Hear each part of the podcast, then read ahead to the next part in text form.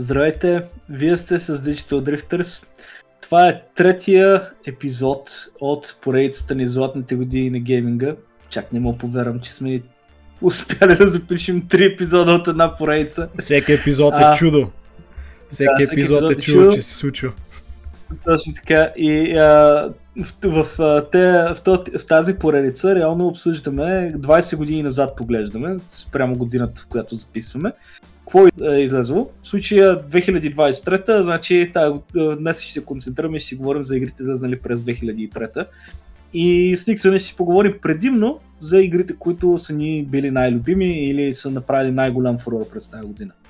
Няма да можем да покрием абсолютно всичко, така че все пак ако има нещо пропуснато, може да ни пишете в коментарите, че защо на вас ви е направило впечатление, но ще се опитаме да сместим възможно най-много и така.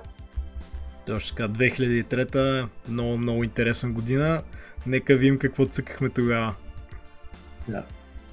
Ами, значи ще минем по един списък, който е горе-долу в хронологичен ред по реда на излизане на игрите през тази година и няма да правим някакви детайлни ревюта за всяка една от тях, просто ще се спираме на игри, които ще са ни останали някакви трайни спомени и 20 години по-късно се сещаме за тях с добро и ще си поговорим по този начин, ще стане един хубав диалог, ще видим кои игри е играл Никсона преди 20 години, кои игри съм играл аз и какво ни е останало най-трайно в спомените, така че да ги запечатаме в този епизод. Първата игра, която аз виждам, защото тя е още много напред в списъка, излезнала през януари, това е Panzer Dragoon Orta. Говоря съм малко и преди за нея, мисля, че е в епизода за Xbox, така че може да погледнете и там, ако искате да слушате по-детално. Като цяло в този епизод гледам от списъка, че доста от игрите съм говорил за тях специално в епизода ни за Xbox, конзолни хроники, така че ако искате може да гледате по-деталните ми ревюта там. Но Panzer Dragoon Orta е последната игра в поредицата, която излезна преди излизането на ремейка за Switch преди няколко години на първата Panzer Dragoon.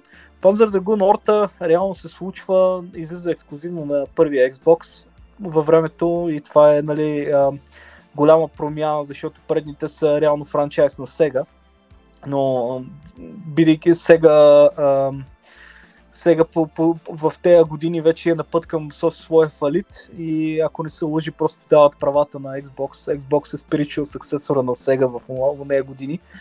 Много от франчайзите се прехвърлят на първия Xbox. Да. А тази Орта също продължение ли на предишните, как се води точно? Ами тя е, как ти кажа, механиките са горе същите, самия геймплей е същия, но историята си е някаква си отделна история. И те реално, да ти кажа, между частите няма супер дълбоки сюжети, които да са навързани. Но общо заето, основната механика, това е един такъв реал шутър, вие си яздите дракона, стреляте по разни неща, вас ви стрелят и общо заето, това е геймплея. Не бройки тук Panzer Dragoon Saga, която е повече RPG, макар да има същите елементи. Те са си стандартни такива екшен реал шутъри, разбираш ли. И да. Panzer Dragoon Orta е даже по-близка до Panzer Dragoon 1 и Panzer Dragoon 2, отколкото тая е най-известната, която е Сага, която е най-рядка и най-мащабна. Тя на 4 диска някога излиза за Сатурна. И Ортата като цяло е всъщност направена от половината екип за оригиналните игри. Защото половината напускат там след разпада на Сега и така нататък, половината си тръгват и остават само една част, мисля, че са около 12 човека от оригинални екипи правят тая Орта, като критиците приемат доста добре и на мен, честно казвам, това ми е любимата игра в поредицата. Те имат по-голяма слава тия игри, отколкото заслужават в наши дни, защото в повечето случаи това е един такъв леко умиращ жанр и хората се сещат за тях с супер добри чувства и същевременно във времената, в които излизат, са много революционни.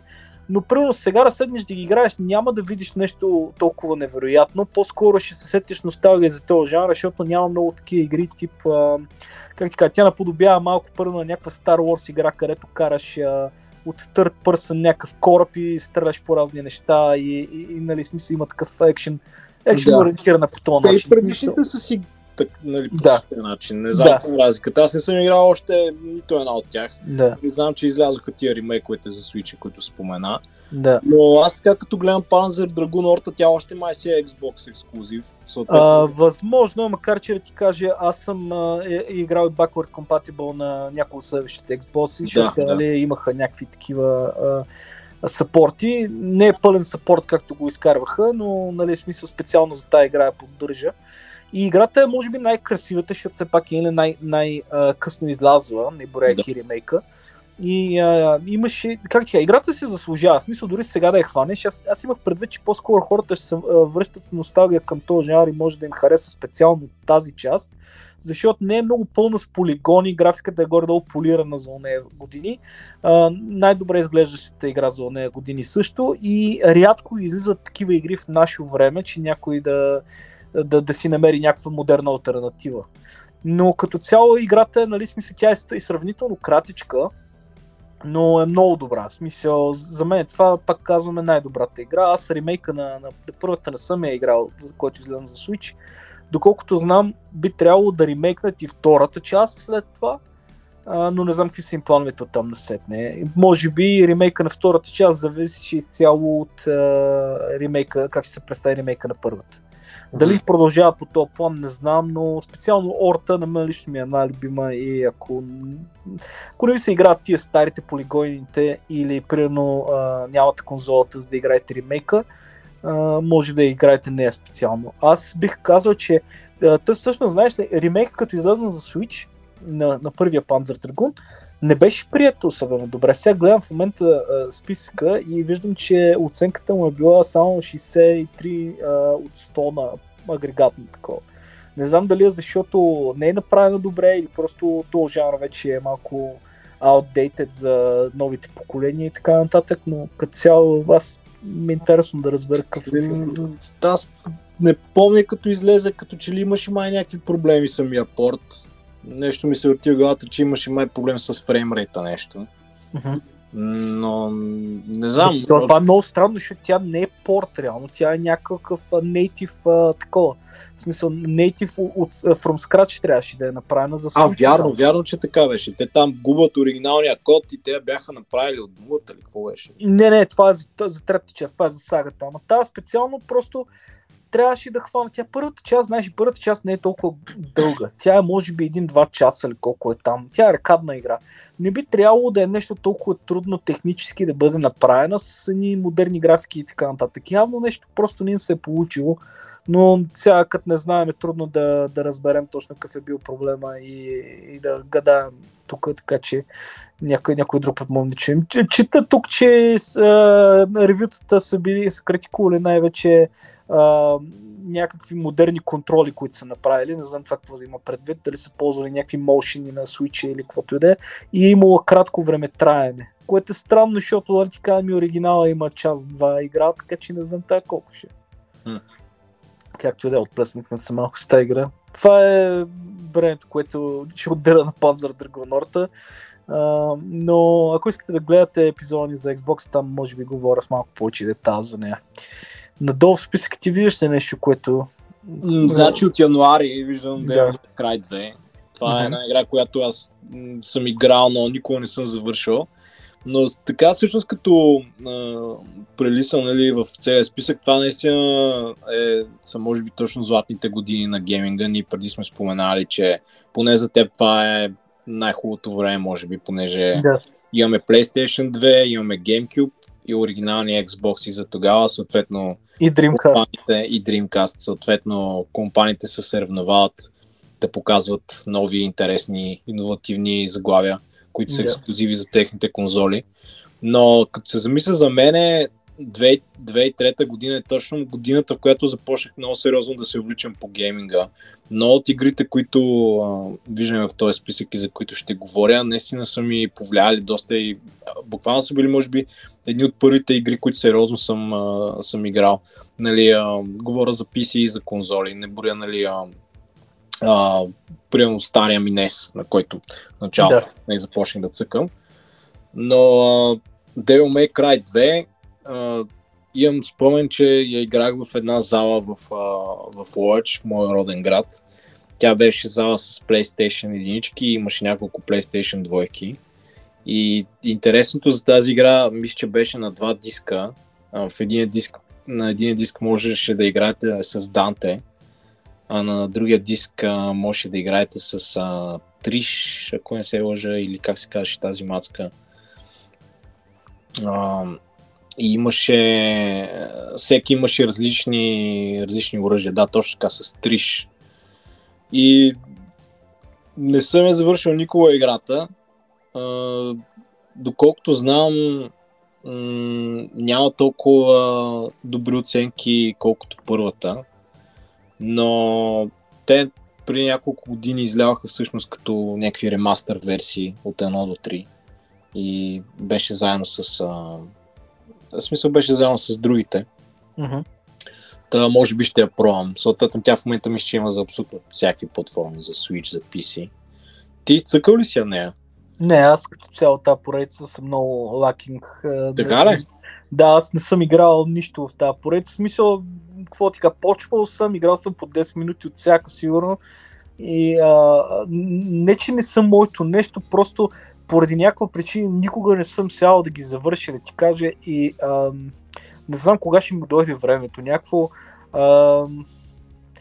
Аз много се кефа на Hack and Slash игри, особено по това време аз по-скоро играех Ninja Gaiden и в смисъл тази, която беше не на NES, ами тази, която е за Xbox първия. Да, да. И тя али беше супер трудна, супер уникална. Тя си е като Dark Souls, да, тя си е доста. Да, да. И някакси те, като ги почнах, ми бяха една идея повече като, да знам, като God of War, малко Button Machine. Да, те са си... Да. Те са си точно...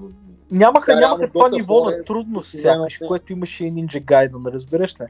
Да, и може би в онея години, когато съм ги пускал за по-малко, не съм сял да ги довърша и някой ден трябва да седна просто заради самата история, защото това е така голяма дупка в поп-културното знание. И ако не си играл единицата и тройката ти препоръчам. Тя тройката всъщност е като нулева, реално. Да. Тройката, между другото, може би е една от любимите. Аз всъщност не я за пръв път я изиграх цялата, защото ако не се лъжа, тя излезе и за PC-та. Аз по това време, когато излезе тройката, аз нямах конзоли. Да, спомням си, че тройката беше първата за PC и аз самия по едно време не съм сигурен дали имах PlayStation, сигурен си имах PC и си спомням, че специално тройката, като излязна, бях скептичен дали да я почна, защото не знае какво се случило преди това. Но специално в този списък, понеже говорим за двойката, двойката ли е всъщност най-непопулярната игра? Да, мисля, че точно това споменах, че в сравнение с първата нямаше толкова добри ревюта и мисля, че от всички Devil May Cry игри не броя тази, която беше на Team Ninja, защото тя си е като алтернативна един вид, не е вързана с историята на всичките оригиналните. Двойката мисля, че е най-слабо оценяваната. Но мисля, че тройката и петицата са най-добрите. Петицата специално беше супер забавна. Четворката също беше окей, но не ми е толкова любима.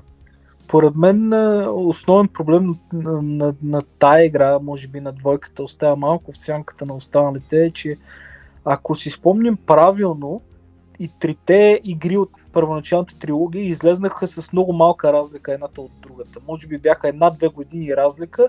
През година излизаше нов Devil May Cry. Тогава 1, 2 и 3 мисля, че излезнаха с по 1-2 години разлика. Трябва да погледна. Да се цъкам, единицата излезна от 2001, значи горе-долу съм прав.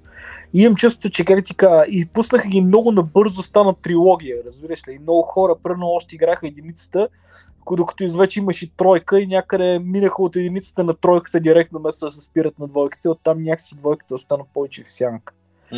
Поне с такова, така си спомням, защото в ония години предимно игрите, които не можех да играя, съдих по тях по разни списания, които излезнаха в България. Gamers Workshop, PC Mania и така нататък. Имаше Neo Gamer. Аз точно се сещам, Neo Gamer излезе в този период. То реално имаше десетина броя, след това спря да излиза.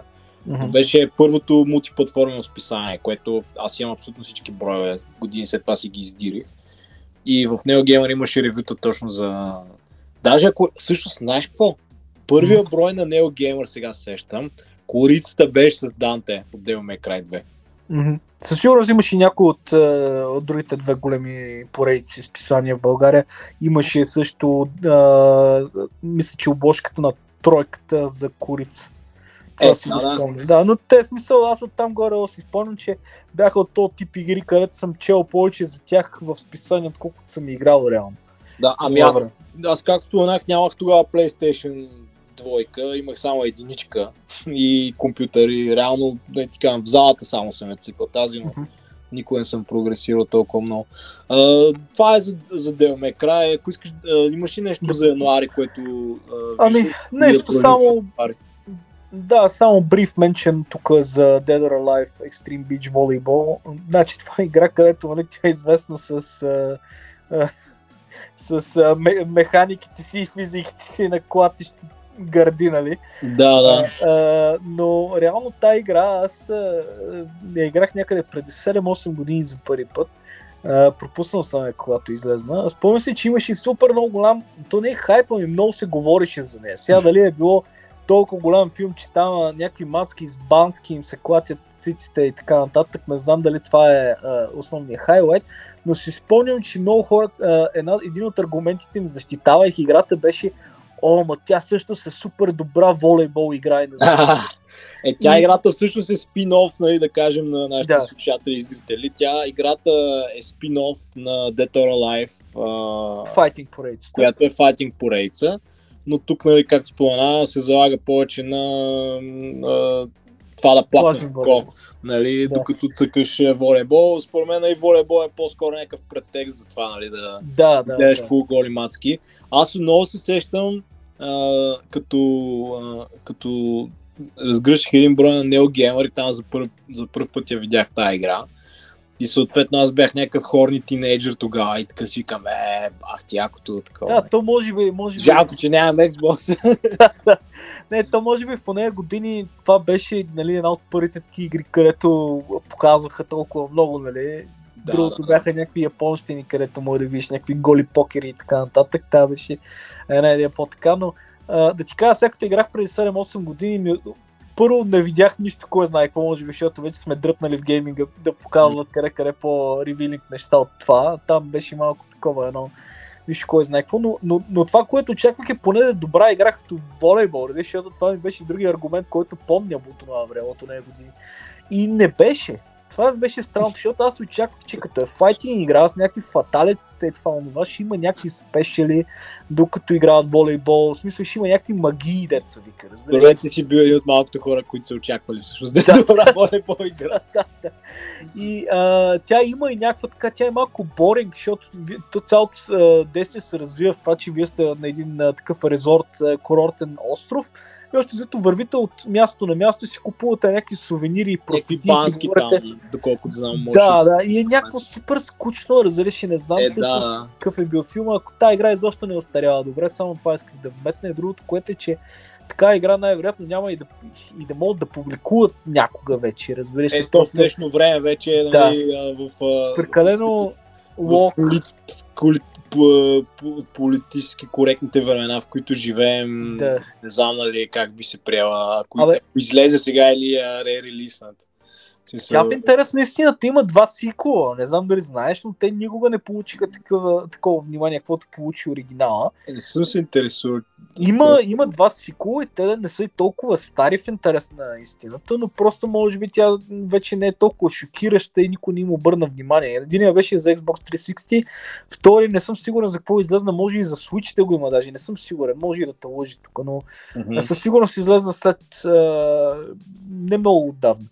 Но, какво ти кажа, като цяло, смисъл, такива игри няма да могат да излезнат вече, но дори тогава ми прави впечатление, сега като гледам ревютата, е, че имало някакви критики, имало специално за какво беше over-sexualization на female characters.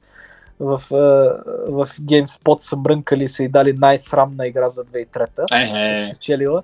и той е спечелил... Те са били напредва за времето си, явно. Те още тогава са били с някакви такива нови идеи. Някакви нови идеи, да. Но написано е, че тая игра е толкова зле, че е върнала гейминга назад с 5 години. В смисъл, това е. Вау. Най-вероятно, защото сметнали са за ретроградно това, че има някакъв фен сервис там за... да плакнеш кото, но... Да, а то по това време изобщо, както каза, то май не е било изобщо популярно. Това е било някакво много, за да има такива точно тип фенсервис игри. Да. Със сигурност аз друга така не си спомням. Единствено трето си спомням по това време по залите беше тая Leisure Suite Larry Magna Cum Laude, ако се сещаш, където даже можеш да събличаш разни университетски студентки там, докато фират. Да, знам, те са цяла поредица, между аз съм бил нито една от тях. А те не бяха ли на LucasArts или се бъркам? Да, бяха, мисля, че да. И те са много стари, още от 80-те. Да. Аз съм играл с почти всичко на LucasArts от старите квестове. Тия, не знам, просто не съм ги хващал, като не знам, че са готини. Трябва да играеш с някакъв пич, който заребява мацки. Това е основна плата май на всичките. Да, но в тая, която излезна по това време, която визирам, че беше по залите, вече беше, мисля, първата, която беше 3D и още заето имаше повече сексуализейшън, отколкото има предните. Предните са някакви такива suggestive и реално играеш с чичото на героя, което е излезна в компютърните зали Magna Cum Laude. Но, като цяло, нали, смисълта отпеснахме се, но да, имаше и друг такъв тип игри. Но тая може би беше най-много скандална в пълно време. Както и да имам да продължим напред секаш. Аз за януари друго нямам какво да спомена. Аз нямам, да, и февруари да видим. Да. Това сме играли от тук. Аз виждам тук Capcom vs SNK SEO. Тя е за Xbox. Аз имам някакъв спомен, че съм я играл, не помна, на стария ми Xbox може би, този оригиналния, който си купих при години. Но след това виждам, че е била портвана за всичко, за PlayStation 2, за GameCube, за Arcade, за Dreamcast. Аз съм много голям фен междуто на Capcom vs SNK, те са доста игри. Специално тази, даже не мога да ти кажа какви бяха разликите, но реално герои на Capcom, които са герои от Street Fighter, се бият срещу герои на SNK, които са най-често от King of Fighters. Да, те са още зато SNK, за тия, които не знаете, са издателя на Neo Geo конзолите и още зато всички аркадни игри по това време, които са на Neo Geo автомати, са техни, нали? Смисъл, SNK е шефа им, все едно, смисъл производителя, така че всички герои на SNK. Да, те като цяло са доста близки игрите, нали, цялата поредица, разликата е основно в рустера от героите, но тук има нещо много интересно, понеже аз почти всичките съм ги цъкал, има Capcom vs SNK и има SNK vs Capcom и всяка игра всъщност мисля, че е правена от различно студио и спрайтовете са различни, съответно в Capcom vs SNK ако не се лъжа, спрайтовете на SNK героите са направени като герои като на тези от Capcom. И обратното, играта, която е SNK vs Capcom, спрайтовете на Capcom героите са направени като на SNK, което е много яко, смисъл. Да, много яко, аз тази тънкост да не знам, аз просто мисля, че това е супер различен. На Capcom са доста по-картуни, нали, Street Fighter старите, а пък на SNK са супер реалистични, нали, ако погледнете спрайтовете на King of Fighters, супер реалистични, супер детайлни.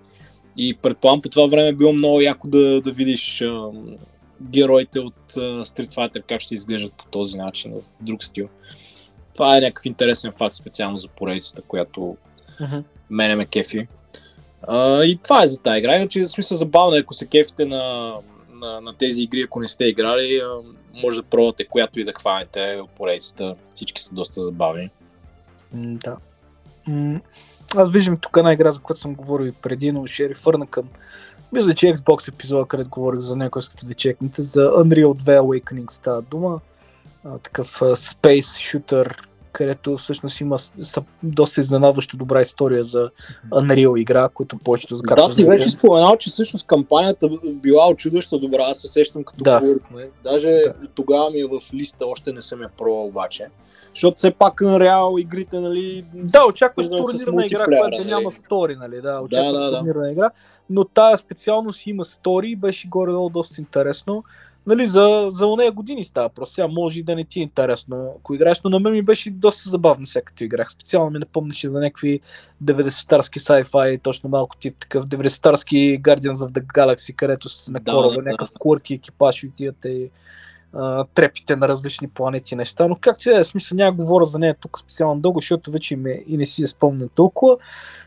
Игра, за която искам реално да поговоря малко повече тук за февруари, това е Shadow of Memories. Ти играл ли си Shadow of Memories или Shadow of Destiny? Не, нищо не съм играл. Те порейца ли са смисъл? Не. Те са една и съща игра, просто известна из двете имена. Ако не се лъжи, едното е в Япония и в Америка, другото е в Европа. Така че може да срещнете и под Shadow of Memories и под Shadow of Destiny. Тя е само една игра. И това е период на Konami, който за мен бяха най-любимия ми пъблишер, девелопър и така нататък. В смисъл това беше, те имаха такъв... девелопърско студио по едно време K-Set, Konami Computer Entertainment Tokyo, и те правиха, може би, най-любимите ми игри в ония период. Това бяха Silent Hill, Metal Gear, Shadow of Memories, бяха просто уникални игри и те си правиха Castlevania по това време най-вероятно и хиляда други игри, но това им беше пика за мене като период. Shadow of Memories е стендалон заглавие, което е много story-driven и беше много интересно за времето си, защото е така мистери игра с интересни визуали. Може да гледаш някакъв трейлер, ако искаш, докато си говорим просто без звук, за да видиш какво става. Просто визуално беше много интересна. Главният игра беше малко женствен направен, такъв ми наподобяваше Дейвид Бауи аз мислех, че е жена също все като гледа. Не, мъж е, малко ми напомняше, не съм сигурен Дейвид Бауи, как се казваше ония филм, където играше някакъв лабиринт или нещо. Лабиринта се казва, да, той играше краля. Да, още защото главният герой малко такъв ми прилича на него, не знам, поне в ония години съм сещал за него. И още защото играта почва, нали, сега вече това не е кой знае какъв голям плот, такъв поинт, където да почва играта с това нещо да е толкова шокиращо, но в ония години нямаше друга такава игра, където започва, където главният герой го убиват в първите минути на играта. What the fuck? Да, главният герой го убиват. Тя каква е като жанр играта? Mystery Adventure Game. Mystery Adventure Game. Тук гледам някакви 2D артове, между другото, където герой изглежда още по-женствен от 3D версията. На 2D артовете си изглежда баш като жена. Да. В началото си помислих, че е.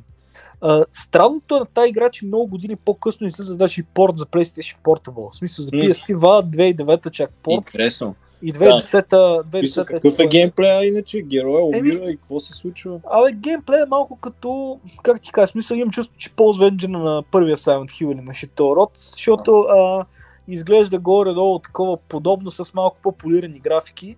Но още заето геймплей е такъв, че вие след като умирате в началото, в първите няколко минути, се появява едно демонично създание, което се казва Хамънкълъс. Не знам как то се появи. Това всъщност е легендарно име, което митологично съществува в различни митологии, ако не се лъжи. Хамънкълъс или не знам как се произнася. Хамънкълъс, колкото знам, е такъв, нали, поне аз това, което съм чул, е такъв изкуствено създаден човек. Нали, поне от...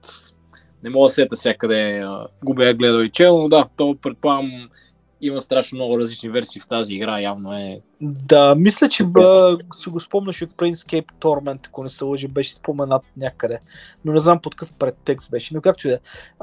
Значи, Homunculus е някакво създание такова, нали, нечовешко точно, и го срещна в нещо, в някаква дупка във времето, в нещо като отвъдното, когато главният герой умира, и му дава едно като такъв електронен органайзер, което е супер странно, което може да променя времето, да ходи в няколко такива тайм периода и да се опита да разбере кой го е убил. Реално се опитва да разгадаеш собствената си смърт и да я предотвратиш. Малко интересно, да. Да, то в наше време имам вече такива игри, където се ползват същия сюжет, нали, имаше една Пак наскоро беше излезнала PlayStation 4 поколението, ако не се лъжи, където почваш с това, че си умираш в началото и се опитваш да си разгадаеш смъртта. Не си спомням как се казваше в момента, но още дето да, и историята беше интересна. Реално тя наподобява така малко тип point and click игра, само че нали, не е изцяло point and click, реално си е с 3D графики и обикаляте на надясно, запознавате с хора в някакво германско градче, реално обикаляте. Обикаляш някакво такова малко планинско германско градче, спираш се по кафенетата, говориш с хората, опитваш се да разбереш някакъв контекст, кой мой ти има зъб, какъв е филма. И беше много интересна за онова време. Значи всяко игра може да е малко скучна, но в онова време самата дълбочина на историята беше много интересна. Нямаше много други такива игри. И да, и ми останало много сериозно съзнанието. Даже имах и на оригинална за PlayStation 2, не съм сигурен дали още има или съм разпродал с колекцията си, но е така една от златите игри в съзнанието ми. Специално, защото съм играл в онези години, когато беше нещо особено. Имаше и много възможни ендинги, ако не се лъжи, може бяха 8 или 6 и нещо роти. Бяха много интересни, смисъл, според всеки различен ендинг, различен човек се оказа, че ви е убиец. И някакси бяха направени така, че имаха логика, разбираш, и смисъл, но всеки един аспект, реално аз си спомням сега, като гледам ендингите тук горе-долу съмарайзнати, си спомням, че съм видял само един от тях и съм си мислил, че това е канон ендинга. Всъщност се оказва, че има много начини, по които да се завърти историята и да се окаже, че някои от тези герои, които срещаш в различните периоди от време, ти имат запрямо. И като цяло, да, играта беше доста добре оценена, като излезна. Впоследствие PSP порта гледам, че е оценен доста слабо, но най-вероятно, защото играта не е устаряла супер добре. Но ако скефите на стори дриван такива игри и не ви пречат графики от ранните 2000-ни години, чекнете, смисъл, много добра игра за това време. Да, да. Ти си наред, ако виждаш нещо в феврари друго. Да, гледам сега. Shin Megami Tensei 3, тази игра бях пробвал, като си взех след години след това PlayStation 2-ката. И тя всъщност беше първата Shin Megami Tensei игра, която играх, но не стигнах далеч и не ме впечатли, само беше много скучен самия геймплей. Не? Тя си е като традиционно JRPG. Нали, играете с някакъв пич, който там... Аз мисля, интересно беше, че демоите май...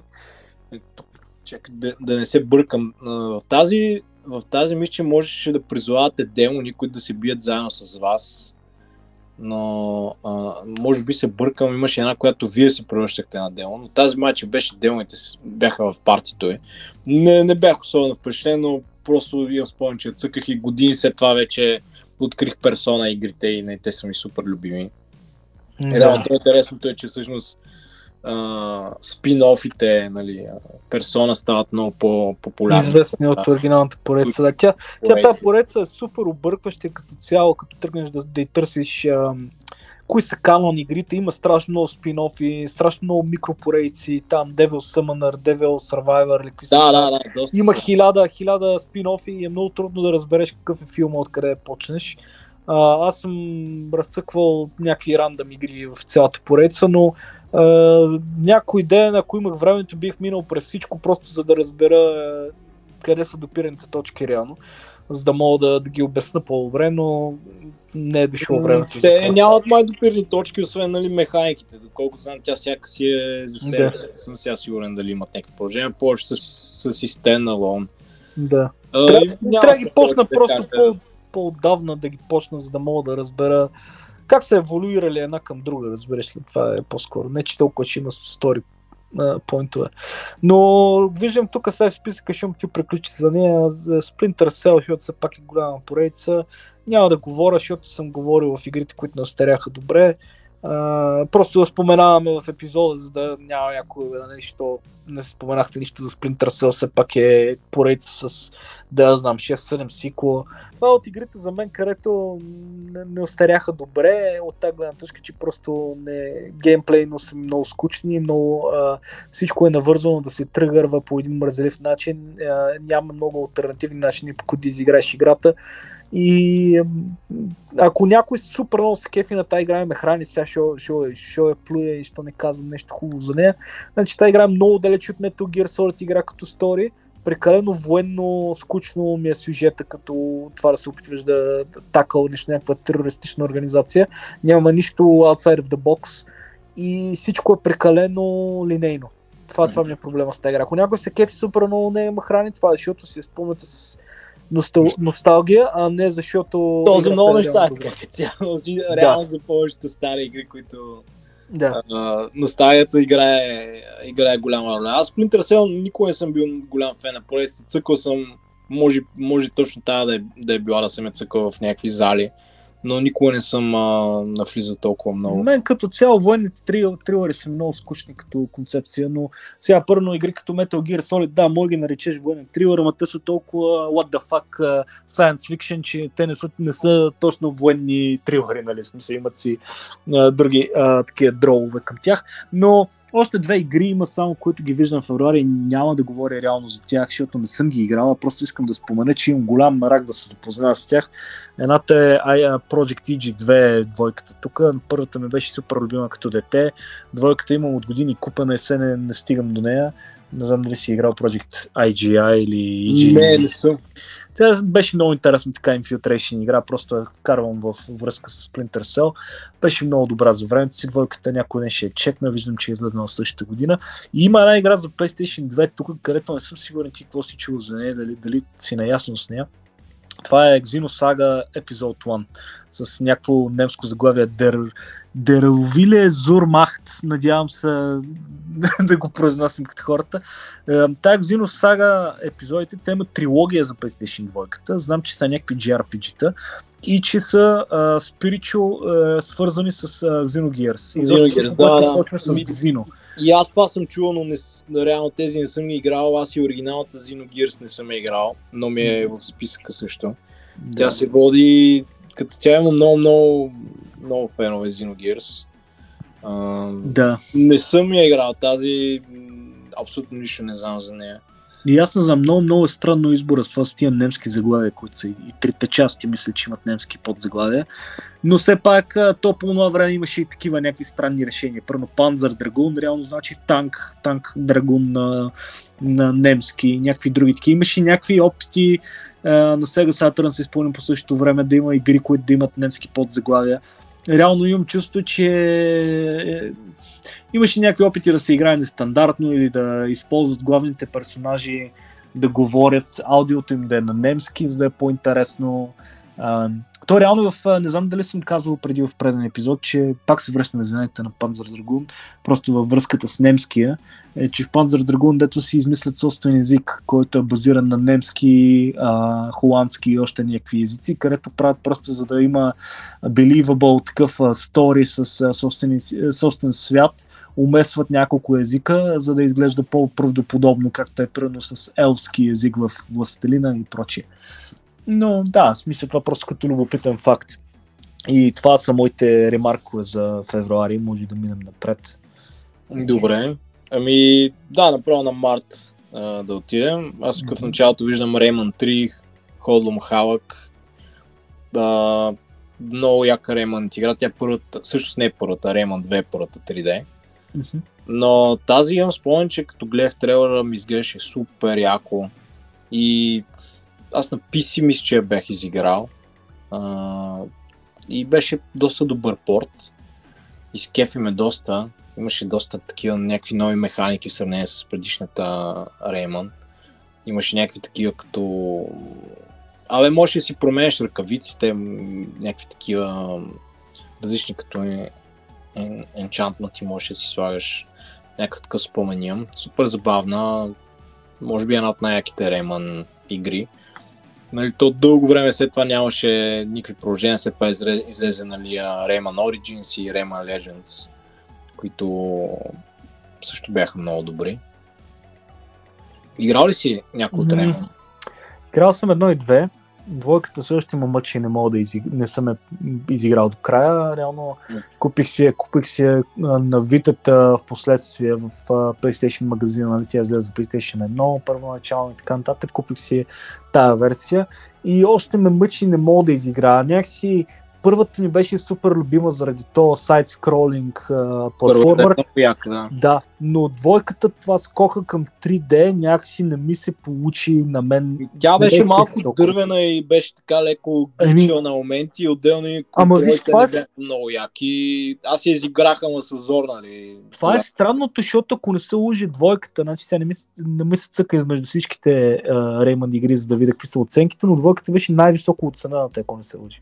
Mm-hmm. Което е супер странно, защото нали, е супер голям депарчер от оригиналната формула. Тройката и въобще не стигнах до нея, защото аз, както знаеш, се опитвам да играя някакви игри хронологично и така и не преминах напред, пропуснах Origins, пропуснах Legends, пропуснах Raving Rabbids и всичките тея зайците си тръгнаха по собствен спин-офф и прочее. Това изобщо съм го пропуснал в гейминга като цяло, но единицата ми беше страшно любима, защото съм расъл с нея. Да. Добре, ти след Реймон тук виждаш... Мисля, че и двамата можем да поговорим малко за Wind Waker. Legends of Zelda Wind Waker излезе тази година. Аз реално съм играл версията ремастера за Wii U до години по-късно, не съм играл 2003 година, но това някакси е хубаво, защото играйки тази игра преди, да знам колко години да са вече, по-малко от 10 на години със сигурно, когато съм играл Wind Waker на Wii U, но дори играйки толкова години по-късно от първоначалния релиз, играта е топ. В смисъл топ игра. И визуално, и като геймплей страхотна игра. Просто таймлес, разреши. Wind Waker е наистина страхотна, аз съм съгласен. Аз я играх всъщност за Wii, когато си взех Wii-то. Той имаше, в смисъл, реално GameCube версията ми, че бях играл всъщност на Wii-то и последно я цъках за, в смисъл, на емулатор с това, версията за Wii U, която излезе там някакъв емулатор. Обаче това ми е една от любимите Zelda игри, които не съм завършил, за съжаление. Може би единствената също, всъщност Skyward Sword също не съм я завършил. Заедно с Wind Waker. Супер любима ми е. Светът е уникален, имате поредица от острови, които експорвате и графиката е така cel shading, супер готина, трябва да взема да изигра. Просто е така от време на време се сещам за нея и винаги ми е просто в главата.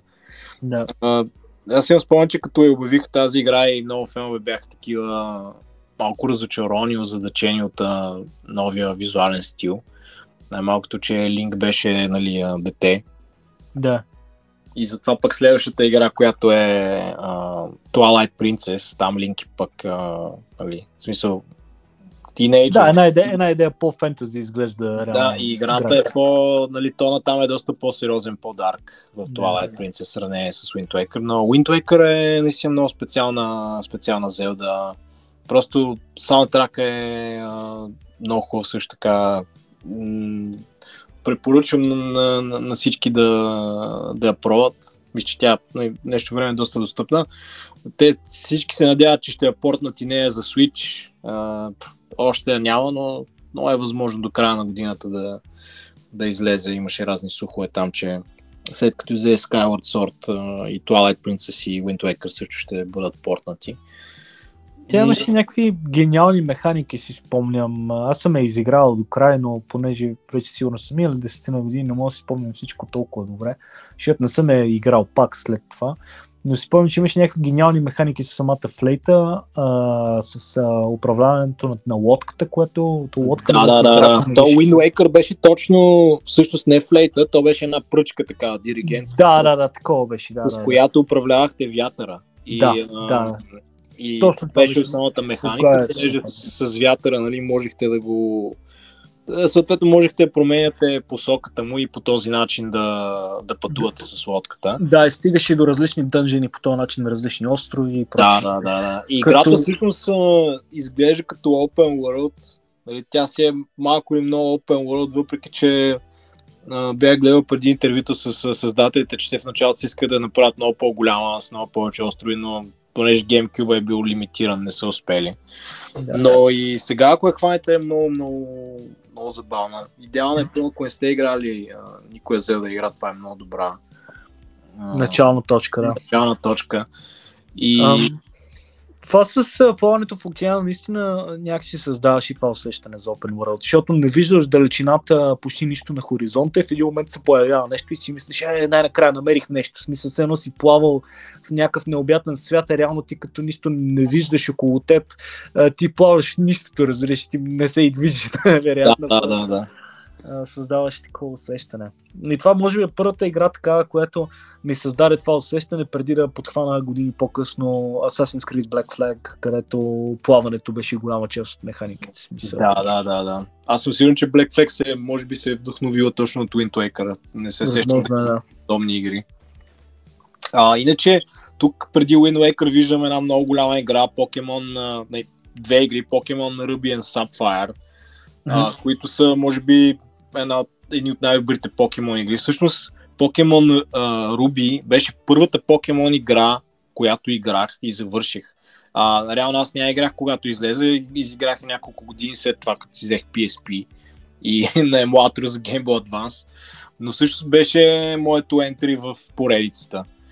И Pokemon Ruby and Sapphire, това всъщност са първите Pokemon игри, основни за Game Boy Advance, които излизат, и това са третата генерация Pokemon в Хоен региона. Те след това излязоха за 3DS, излязоха такива ремейкове, които бяха с 3D графика, които съм цъкал също бяха доста добри. Но много, в смисъл, Холен региона беше такъв доста по-екзотичен в сравнение с предишните Канто и Джото. И саундтрака беше много як. Покемоните също бяха още яки, още не изглеждаха супер шит. Нали, проблем, който със всяка следваща покемон игра се задълбочава все повече. Някак си... то няма консистентност всякаш. Те почнаха да правят някакви сено спин-офф покемони, базирани на различни неща, и някакси сами по себе си не изглеждат като консистентен продукт.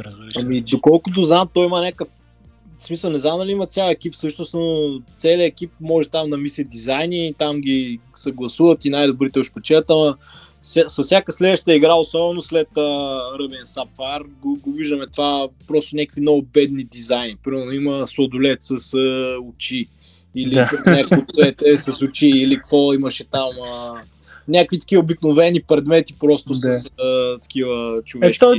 Той във второто поколение имаше уния, където бяха някакви въпросителни знаци или удивителни знаци. Тези Unknown. Unknown, да. То за тях правилно си имаше някаква логика, нали? Те си бяха цяла азбука. Да, бяха си някакво стори си имали. Да, не беше lazy дизайн, това искам да ти кажа. Да. Като в Ruby and Sapphire все още може да видите, нали, самите дизайни приличат на някакви реални такива, смисъл, животни, нали. Виждаш се, че има някакво вдъхновение от някакви реални такива, докато следващите, не казвам, че са супер лоши дизайните, но вярвам всички фенове ще се съгласят, че до третата са, може би, най-добрите дизайни в поредицата. Те някакси са много голям депарчер. Аз даже не съм играл модерните игри, където се излязнаха за 3DS и прочие. И си спомням, че като съм виждал обложките по магазините за игри и съм си мислил, това Pokemon ли е Transformers? И те по този начин бяха променили визията, че някакви изглеждаха буквално някакви механични такива. Самите създания изобщо не наподобяха животни вече. Да. Като цяло аз Ruby Sapphire не съм ги играл. Аз пък спрях, изиграйки първата и втората генерация. За мен лично някакси още след втората генерация покемоните почнаха да нямат особена логика. Но то беше и вече бях на такава възраст, че по-малко ме вълнуваха бексторията на Покемон и някакси мина ми времето за онея години преди след време да се върна по носталгични пътища към Покемон. Но някакси до 1 и 2 знаех бексторията на повечето Покемони, нали, къв тип са, какво що е, беше ти като буквар, нали, знаеш Покидекса, кой номер, какво е. Да. Но... Днешен първите там покемоните от първата генерация ги знам абсолютно всичките там по имена. Yeah. Ето не вярвам да няма, нали, човек, който по това време да се увлича по покемон, който да не, да не ги помни. Точно, да. Но аз доколкото знам, много фенове се кефат именно на втората генерация, на Джото. Нали, това е пика, защото там, всъщност тези имат това, което е успешно в първата и го полират и добавят още нови механики. Да. Реално... И това са покемоните, където свърчаха с Селеби, мисля, че вече последния. Да, точно така. Да. Докато Ruby & Sapphire опитва вече някакви нови неща да прави, има някакви нови механики. Ако не се лъжа, тук за първи път виждахме покемони с два типа. Примерно Fire Fighting, нали, мисля, че предишната генерация бяха само с един тип. Тук имаше вече някакви хибридни. Mm-hmm. И така.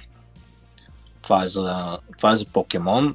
Аз друго март месец нямам.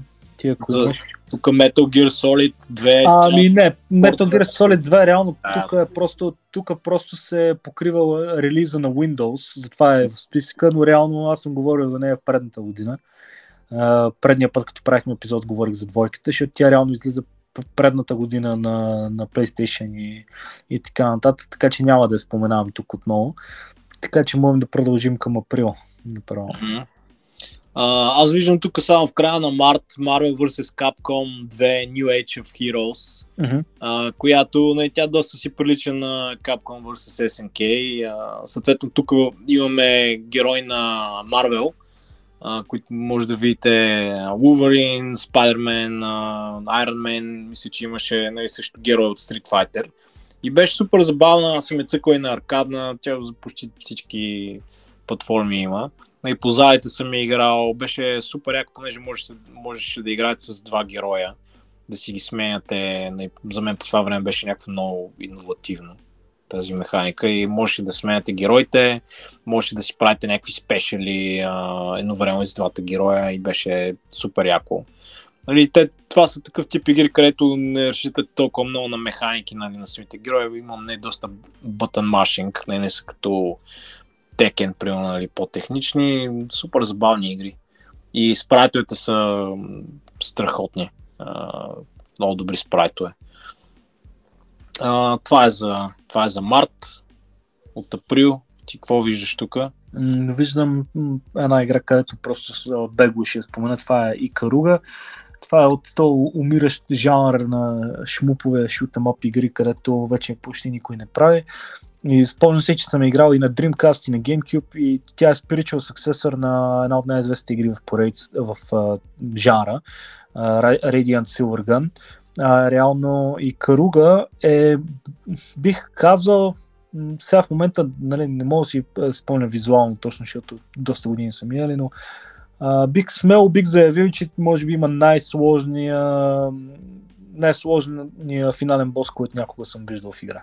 В смисъл, тая игра, според мен, ако не играете с емулатор, да читвате, да си сейвате стейта и така нататък, тая игра просто няма превъртане. В смисъл, има някакъв огромен булет хел към края, където просто не знам какви гурута за спиране на времето трябва да сте, за да може да предвидите всеки един, който ще ми стрелян към вас.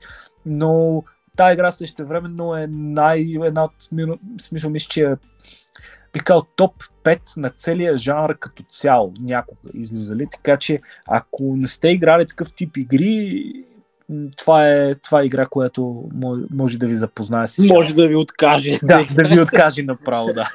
Аз съм чувал също, че тя е супер трудна, не съм я играл. Нали, аз в принцип шмупове съм цъкал единствено на емулатори с безкрайни такива кредити, защото той иначе... Да, той иначе е невъзможно. За как спомена, не знам какво трябва да направиш, как да читнеш, за да ги изиграеш. А пък тя тази, доколко знам, тя е за конзоли, така че там не знам имате ли читове всъщност. А имаш и някакви начини да се читва, но нали смисъл то някакси беше по-трудно. Сега най-лесният начин е чрез емулатор, просто да си цъкаш паузата и да си правиш сейвове преди да те удари наново някаква вълна с куршуми и така нататък, по този начин да се спасяваш. Иначе по това време имаше някакви методи, ама сега не мога да си спомня 15 години и 20 назад. Както не съм читвал. Да, но беше дори с чит, беше супер трудно, смисъл, това искам да кажа. Не знам как без чит някой може да изиграе. Ти нещо виждаш ли?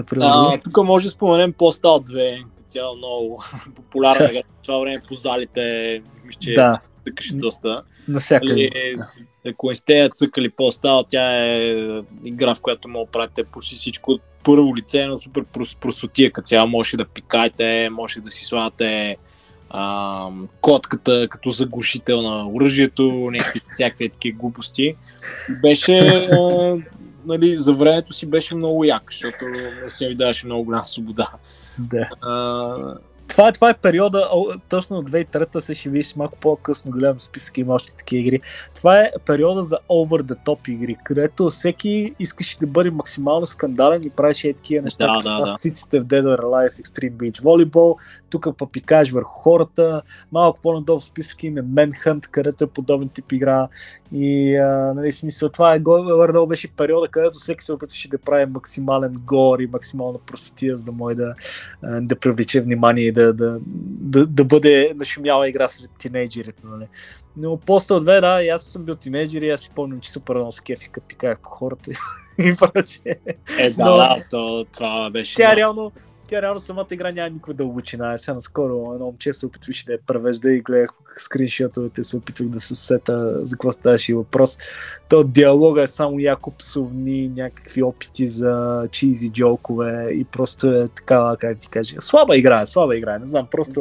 То реално най-интересното беше, че просто мога да правиш всички тия простоти в нея, нали, това е елементът, като... Точно. Накара повечето хора да играят и за времето си беше наистина супер забавно това. Да. Нали, въпреки, че имаше игри като GTA, нали, те не бяха чак толкова брутални, нали, не можеш чак такива работи да правите. Иначе, освен това, тук виждам Golden Sun, The Lost Age. Това е една игра, която знам, че има супер много фенове, още не съм я изиграл. Понеже по времето, когато имах PSP, емулатора за Game Boy Advance по някаква причина не можеше да я подкарва добре, иначе бях много надъхан да я пробвам тогава, се сещам. И като влезеш в битка, почваше да лаги, аз бях такъв много разочарован. Не можех да играя и много набързо още една игра ще спомена, виждам тук Godzilla Destroy All Monsters Melee. Това е игра, в която играете с Godzilla и с различни кайджута от всичките Godzilla филми и просто се биете на фона на градове. Супер забавен, mindless екшен. Аз съм много голям фен на кайджута и роботи, както съм споменал преди. И години след това, те са няколко игри в тази поредица, има и за PlayStation 2 и за Xbox. Аз почти всичките съм ги играл и са много забавни. Тази специално беше, ако не се лъжа, една от най-добрите. Тази беше една от най-добрите, имаше супер яки чудовища, имаше там отделно някакви DLC-та, допълнителни кайджута. Много яка игра, може и коп да се цъка, съответно с два джойстика, ако се кефите просто на битки с огромни чудовища или роботи, много яка игра. Ако искате да разберете повече за самата игра, нашия приятел Калая не направи цяло видео за нея, така че може да хвърлите едно око за какво става въпрос. Мен много ми хареса ревюто специално сешен, като гледах. И че ми направи впечатление, че просто направи ревю за игра, която на 20 години точно, пък аз си я спомням също по това време. И нали, смисъл такъв нишов избор е, но играта нали, няма много алтернатива, няма много модерни такива игри.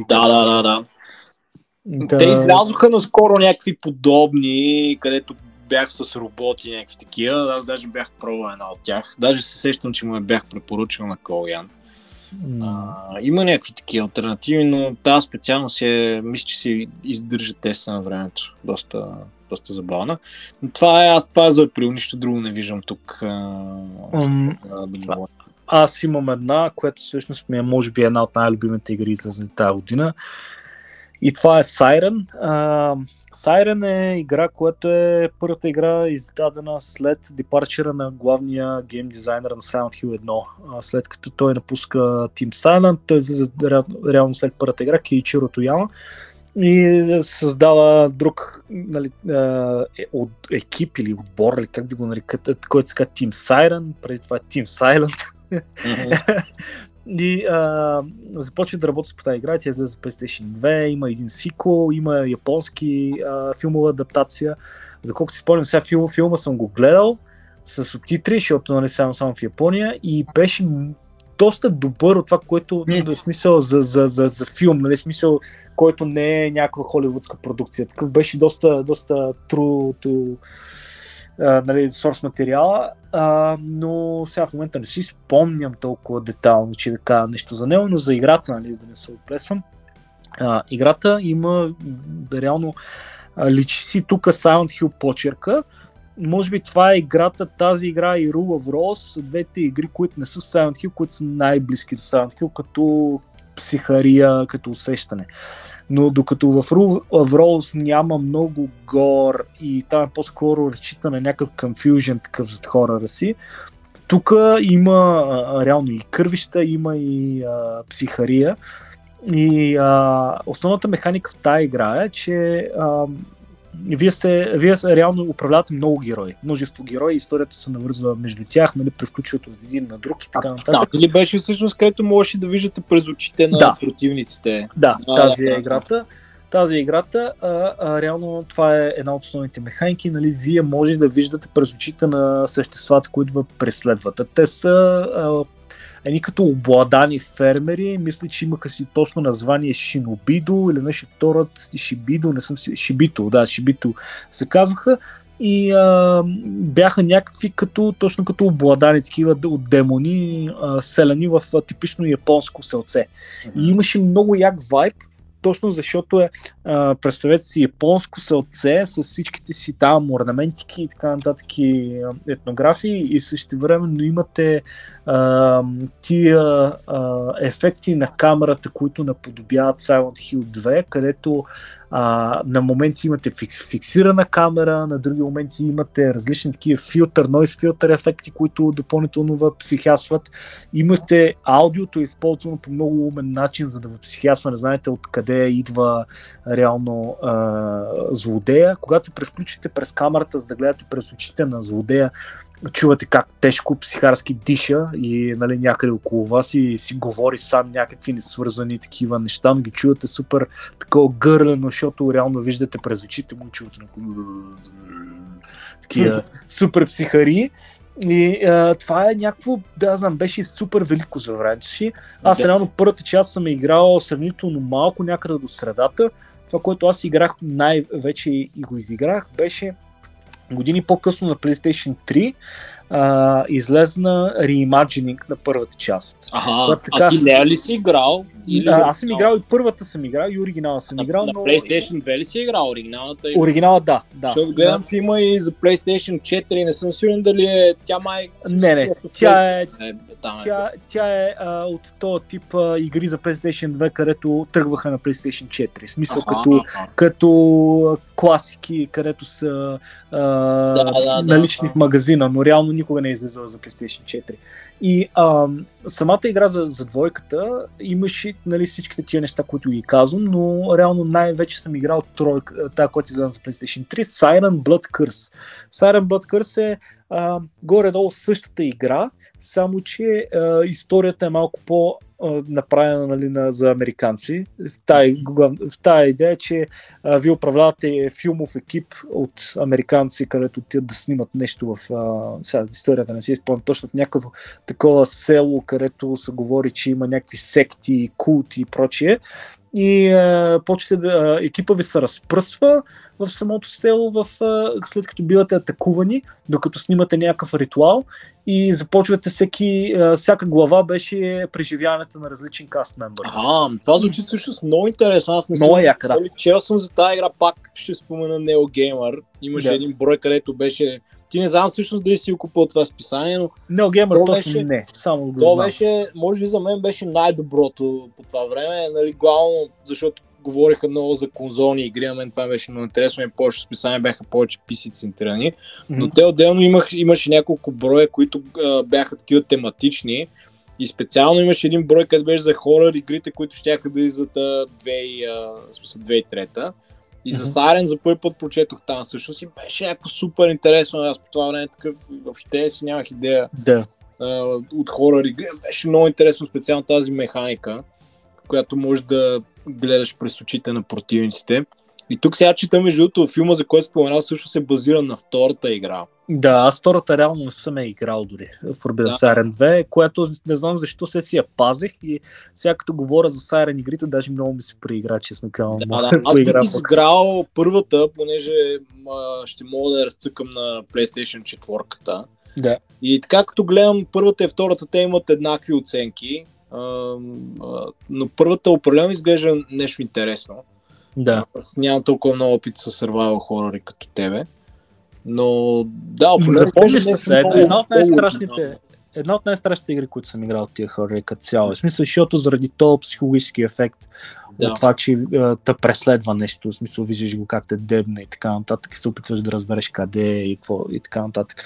Но бих ти препоръчал, ако случайно почнеш единицата на PlayStation 4-ката и примерно ти писне след време и така нататък и искаш да се върнеш пак да си я доиграеш, почни тогава Siren Blood Curse също. Защото Siren Blood Curse, въпреки че е реимаджининг на първата част, много ми е трудно да реша коя да ти препоръчам от двете. Може би леко апдейтните визуални графики, така да го наречем, в тая версия за PlayStation 3 са някакси по-реалистични. Не съм сигурен дали ще ти понесе графиката на PlayStation 2 игра да играеш сега, докато не, това не ми е проблем. Да, знам, просто не знам, за самия хорър. Може би само на емулатор ще мога да изигра тройката, не знам, тя май не е излизала за... Да, тя е само ексклюзивна за PlayStation 3, никъде друга да не е излизала, едно от тези заглавия малкото, които никъде друга не се появиха. И това е игра, която бих казал, че е криминално, че няма сиквели. В смисъл, много ми е странно. Единственото нещо, което сме чували след това, от този директор Кейчиро Тояма, нали, той отиде и направи тая Gravity Rush по-нататък, което не е нищо още с хорър игрите. Да. Тя му беше като такова. Сега той рекламираха по разни гейминг конвеншени, че ще излиза негова нова игра, пак хорър, която се казва Sliderhead. Изглеждаше някаква over the top, такъв японщина. Интересно ми е да видя какво ще е, но някакси не изглеждаше толкова страшно, колкото Siren, защото Siren има някакъв Silent Hill-ски вайб, който аз съм голям фен и... Интересно ми е да видя дали някога изобщо Sony ще се върнат към тая игра, защото си е техен франчайз едва ли не. Но да, спирам да говоря за нея, но просто горещо препоръчвам, ако са кефите на хорор игри. Добре. Това е за април май, няма нямаме друго ясно. От май тук виждам има доста интересни заглавия, които аз съм цъкал. За Game Boy Advance Castlevania Area of Sorrow, супер яка Castlevania игра, даже ако не се лъжа беше една от първите Castlevania, които цъках. Много яка, тя има и продължение. Всъщност това е, ако не се лъжа, една от първите игри, в които не играете с наследник на някой от клана Белмонт. Главен герой се казва Сома Круз и е някакъв пич с бяла коса, много яка обложка има като цяло. Много забавна игра, можете да ползвате различни оръжия, нали, пак имаше контраст на много голям с пещите Кесовен, където основното ви оръжие не беше към шика. И можеше да взимате различни демони, които ви бяха под формата на различни апгрейди, можеше да летите, да използвате силите им. Много, много яка игра. Не помня дали не я ремейкнаха всъщност и нея за Switch-а. Да, мисля, че излезе всъщност някакъв Castlevania пакет, в който я имаше за Switch наскоро. И друга игра за Game Boy Advance, която виждам, WarioWare in Mega Micro Games. Това е първата спин-офф Wario игра за Game Boy Advance, която е, има различни мини игрички, супер забавни. Не знам дали си цъкал ти някой от тези. Wario. Не съм аз като... Кога, за Wario ли ме питаш или за Game Boy? За WarioWare, да, за WarioWare. За WarioWare играх, да, след една твоя препоръка, но скоро бях играл една, значи, мисля, че беше за GameCube, да, за GameCube беше и тя, мисля, че беше порт на играта за Game Boy Advance. Mm-hmm. И беше много як, в смисъл някакво... то тип игра, където никога не ти умръзва, идеална за някакви парти моменти, където буквално деца вика, сте напушени и не знаете за какво става въпрос и просто супер бързо ви се сменят игрите и се опитате да вземете някакъв скор, такъв, който ще направи най-голям бърз скор за най-бързо мислене. Но супер яка игра, дали смисъл, аз генерализирам за всичките игри в проектите, но тая, която играх, супер много миски.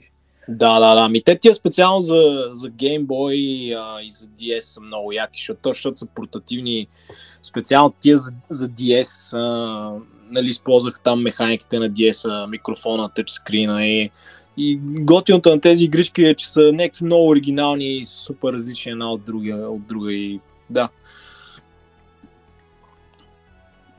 Това е за тези, кажи ти сега какво виждаш, защото тук имаме доста игри, за които може да говорим така като... Ами, аз ще те разочаровам, аз от тук за този месец почти нищо не виждам, където мога да говоря реално, но виждам една игра, която поне мога да кажа нещо така, това е малко по-различна за зрителите, където типично гледат нашите епизоди, ще ние говорим предимно за конзолни игри. Това е Rise of Nations стратегията.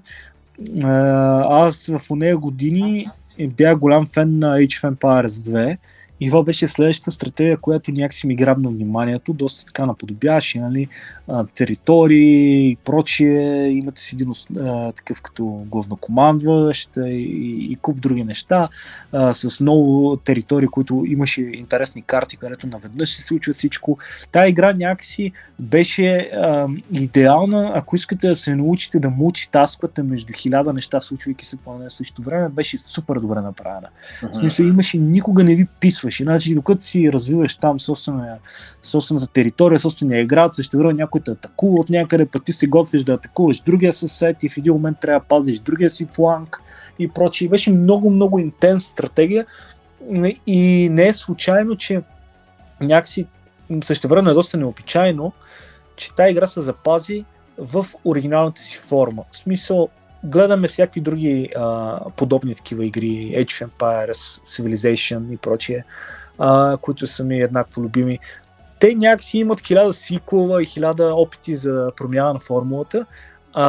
Rise of Nations никога не получи сиквел, получи някакви експанжени и DLC, но никога не получи сиквел и си остана някакси запечатана в оригиналната си форма, ререлисваха, Extended Edition, Gold Edition имаше, но самата игра си остана и даже, ако не се лъжи, може и на последно играх доста наскоро пак.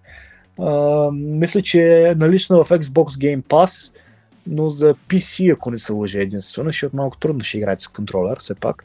Mm-hmm. Но беше налична, ако имате Xbox Game Pass, да си я свалите да цъкате колкото искате. Аз реално даже така се прецаках, защото пуснах си Xbox Game Pass, чакайки някаква нова игра да излезне и в този месец, който си бях платил Game Pass, вместо да игра всякакви различни игри, играх Rise of Nations. И само замина ми това предположение, че играя PC игра, която мога да игра по всяко време, нали, даже може и да имам някъде купена, но просто не знам защо се закачих за нея пак и много яка игра. Ако се обичате такива комплексни битки на много фронтове, това е играта за вас. И спирам до тук. Да, тук виждам GTA Vice City, всъщност това е може би най-голямата игра, която излезе май. Да, така е. Просто аз някакси удобно така е пропуснах, защото имам чувство, че GTA бая сме говорили за точно трите игри там в този период. GTA 3, GTA Vice City, GTA San Andreas, след това някакси мисля, че ги говорихме в 3-4 епизода, но кажи, ако искаш мисъл едно такова съмразни. Да, няма как да не споменем. Тя все пак си е тук най-голямата игра за месеца, може би една от най-големите за годината. Може и най-успешната за целия период, да е даже. Да. Аз по това време, както всички, играх в залите. И всъщност това беше втората игра на GTA, която цъках прища, беше тройката. И реално тази игра изобщо не съм изпълнявал мисиите, просто кефих се на отворения свят и убивах хората и правих там максимум звезди, ползах си читове, вадих си танка там и то като направиш максимум звезди и те ти вадеха танковете и ставаше танк батъл някакво. Много яка играта, нали, наскоро изкарах там ремастери, които бяха доста зле. След това изкараха някакви пачове, май ги поправиха, не съм сигурен какво става. Не би ги пробвал, но те ремастерите, доколкото знам, с апдейтните текстури, геймплея също е пипнат, специално там стрелбата гледах, че нали, се направи малко по-съвременна да е. И така, GTA Vice City, преди сме говорили за поредицата, революционни игри като цяло, на те Rockstar са си едни от най-добрите компании, които правят такъв тип игри. Друга игра, която виждам всъщност, която се сещам, че по времето, когато излезе я цъкай в залите, Enter the Matrix. Това майче беше първата игра по матрицата, ако не се лъжа, и в нея играехте с Гост и Найоби. Това са герои от матрицата презареждане и матрицата революция. И всъщност действието в играта се развиваше точно между първия и втория филм и между втория и третия, ако не се лъжа. И реално нещата, които правихте в играта, бяха кенен всъщност. Да, много яко го бяха вързали с филмите.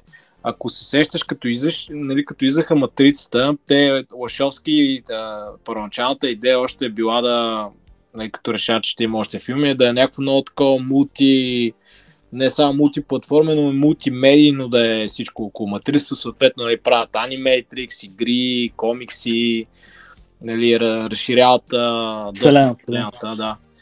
И сещам си, тази игра, като играх, беше някаква много яка, имаше bullet time, там биеше се с агентите. Даже ние с няколко приятелчета в залата, даже май бяхме превъртали. Последната мисия се сещам, нали, в някакъв кораб си там пътуваш към Зайон и постоянно те атакуваха машините и ги стреляше. Имам някакъв такъв спомен, обаче сега в момента не мога да се сета за толкова много детайли, нали, по историята, но нали, сещам се, че имаше връзка, нали, с филмите. Не, аз със сигурност съм е гледал по залите някой като играеше, но малко ми се оплитат в главата с тая с Нео, където излезна. Да, тя дебата в Нео, тя излезе по-късно всъщност, няколко дни по-късно. Горе-долу по-не също време съм ги гледал да го нарече и малко ми се оплескват, не съм сигурен коя е вече. Толкова, ако не борим главните персонажи, нали смисъл. Да. Тя да пата в Нео си беше, доколкото знам, доста близко си вървеше, нали, с историята в филмите. Нали, всичко си беше там от гледна точка на Нео. И тя също беше много яка, нали, за времето си. Друго тук май, нещо интересно, виждаш ли? Не, аз лично тук не виждам. Той реално има една игра, която съм говорил преди за нея, защото ми беше интересна на оригиналния Xbox, но ако искате да чуете повече, гледате епизода за Xbox. Това е Brute Force. Там има 4 човека, всеки с различни способности, third person shooter на Xbox, много интересна, ексклюзивна за първия Xbox. Ако не се лъжа, тя реално няма backward compatibility, не помня вече точно каква беше ситуацията. Със сигурност съм го описал по-правдоподобно в епизода за Xbox, когато си правих ресърча доста по-подробно. Но ако искате да чуете за нея, да, гледайте епизода. Конзолни хроники за Xbox сама. Да, друго нямам тук какво каза май. И аз нямам какво да кажа, да преминем на юни. Тук какво е интересно? тук има някои, които мога да ги пропуснем, защото те са първо големи заглавия като Donkey Kong Country, но реално това не е Donkey Kong Country, първоначалния релиз, това е някакъв порт за Game Boy Advance. Да. Така че няма какво да говорим. Advance Wars 2 виждам тук, тя е много яка, ние също наскоро говорих за нея, те сега идните седмици ще излезе и това ремастера за Switch-а. Mm-hmm. Тук може просто набързо да минем Sonic Adventure DX, това е за GameCube Sonic, който не съм играл, но мисля, че беше Sonic си беше в 3D environment. Това беше Sonic Adventure, която беше за Dreamcast, една от най-емблематичните игри, които след като Sega фалира, го преиздаде и на GameCube. Да, и просто директорската е обозначение като DX. Реално това си е Sonic Adventure. Да, така беше. И тук виждам Wario World, което е всъщност като продължение на Wario Land. И това е първата 3D Wario, ако не се лъжа. Това е игра, която цъках години след това на емулатор, но не съм я завършил. По времето, когато излезе, много исках да я играя, но нямах GameCube, понеже съм много голям фен на Wario. И тя всъщност последната 3D Wario игра, ако не се лъжа. След това излезе една за Wii или беше за Wii U, където беше пак 2D, нали такава. Как се казваше, не мога да се сета в момента, и тя беше последната. И аз съм супер голям фен на поредицата, много ще се кефа да Nintendo да почнат пак да правят някакви основни такива игри, а не само спин-офи, понеже тия WarioWare с мини-игричките са си точно спин-офи, а последните години само такива излизат. Нямам много какво да добавя, аз за Wario игрите там съм доста бос. Добре. Като цяло да кажа, аз този месец нямам и какво друго, какво да спомена даже. Смисъл, сега гледам списъка и аз реално за летен месец ми е доста слаб, както гледам, защото са предимно някакви портове, които излизат от други платформи и прочие, но аз нямам тук игра, за която да се захвана, да кажа нещо смислено. Така че ако ти нямаш, да продължа. Направо на юли да отидем, тук виждаме много голяма игра още в началото на юли, гледам, че излязва. Warcraft 3 Frozen Throne, нали така? Да. Значи това е игра, където трудно ми е да говоря специално аз за кампанията, защото не си спомням кампанията. Това е игра, която мен ме хваща в годините по залите и когато отиш да играеш Frozen Throne по залите, беше такъв един, усещаше се огромен депарчер от Reign of Chaos и то беше главно защото имаше много Tower Defense мисии, които бяха, нали, карти и нива направени специално с тази цел. И тогава съм се влял изцяло по вкусовете на съучениците и приятелите ми, с които сме играли. Сме отивали, сме играли конкретни карти нон-стоп, но самата игра като история или като цялостен продукт ми е много трудно да аз съм човека да говоря за нея, защото съм играл предимно някакви Tower Defense карти нон-стоп. Значи всеки път като отидем си премерваме силите наново на конкретна карта и беше велико, нали, за времето си. Аз друга Tower Defense така игра не си спомням по много време да ми е привличало вниманието така. Но за самата игра не знам какво толкова да кажа. Знам, че ти имаш по-голям поглед, може би, към мен. Да, на мен това ми е, може би, най-любимата стратегия на всички времена. Аз също не съм цъкал толкова много стратегии, но това е играта, която цъках супер много в залите. Даже всъщност първата стратегия, която започнах да цъкам, заедно с моят приятел Виктор. Виктор, поздрави, ако слушаш, той ме зариби. И с него играехме един срещу друг. Той, понеже беше играл доста повече от мен, Reign of Chaos, и беше доста добър, той така ме учеше и аз бях, в смисъл, може да се каже, че задобрях на едни почти година, може би играхме, почти всеки ден, и с нощните елфи. Не знам, си преди съм говорил за тази история, сега да не се повтарям, но мисиите съм ги играл, но в момента даже не ги помня толкова много. Кампанията, понеже, нали, повече време съм прекарал именно мултиплеер да цъкам с него. И много ми е любима като цял Frozen Throne. Те, нали, скараха някакъв ремастър там, Blizzard, който беше шит. Не знам дали го правиха там с патчове. Като цяло това стана някакъв тренд, имам чувството.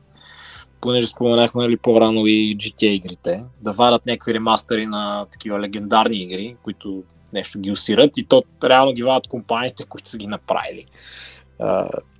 Което за мен е някакво странно такова. Но всъщност това е последната Warcraft стратегия, такъв тип игра. След това, нали, излезе World of Warcraft и те много хора казват, че Blizzard не могат да направят Warcraft 4, понеже тя лора много е умазана вече, нали, заради WoW. И не знам, мисля, че даже бях виждал някакви модове с енджина на StarCraft 2, бяха направили такова, някакви такива фенски игри. От това като говорим за модовето, най-голямото легаси на Frozen Throne, сякаш опа, е дотата. Да, тя започна като... С Reign of Chaos или с Frozen Throne? С Frozen Throne, мисля, Frozen че произлезе. Да, тя започва своето съществуване като мод за Frozen Throne, после има караници там, между, когато се опитват да я лицензират като официален продукт.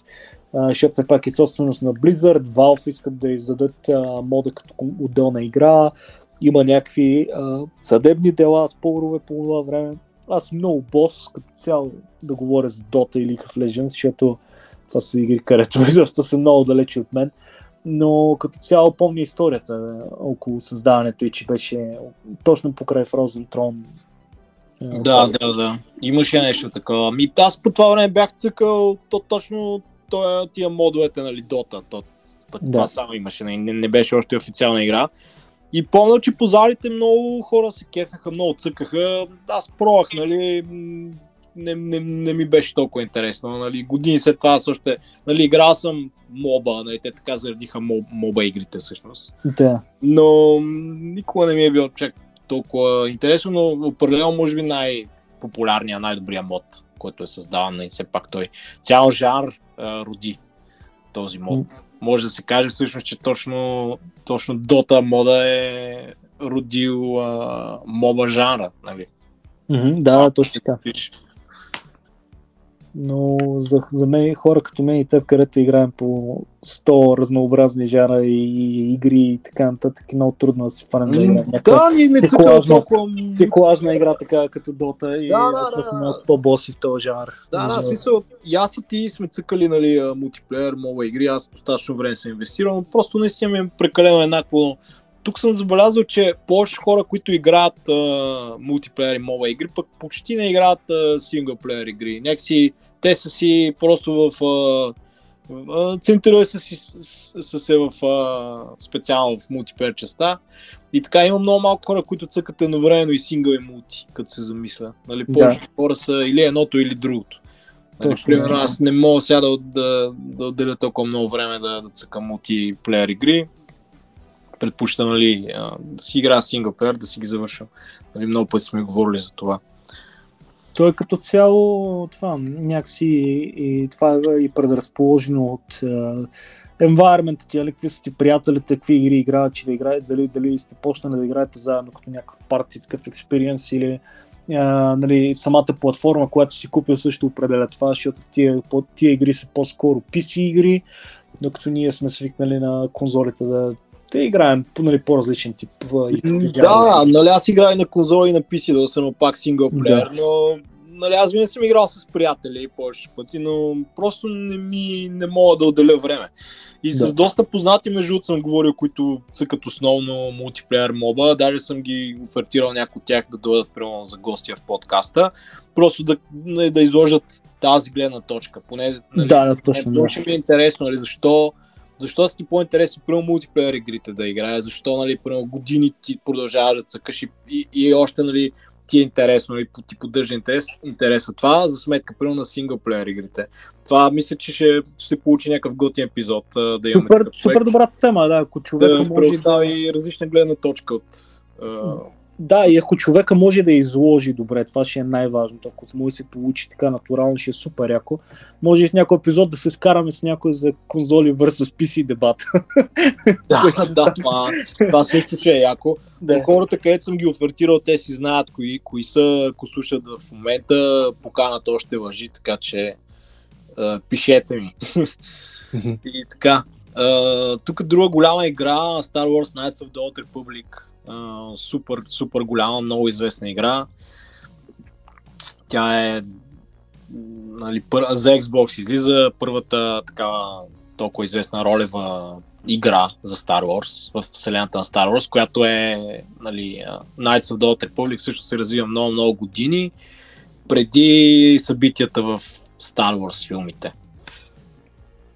Да, най-големият филм с тази игра е първа най-известната Star Wars игра сигурно изобщо.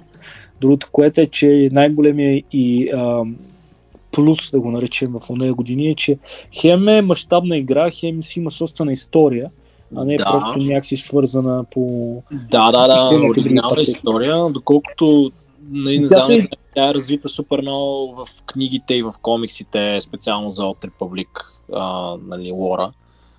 И другото яко на тази игра, че е на BioWare, това са девелоперите за игри като Baldur's Gate, Neverwinter Nights, Dragon Age, Mass Effect и прочее. Да. Игри, които са известни с това, че много базират на сторито и на бранчинг сторилайновете си. Да, много добър сценарий, много добри диалози, в смисъл добре написани.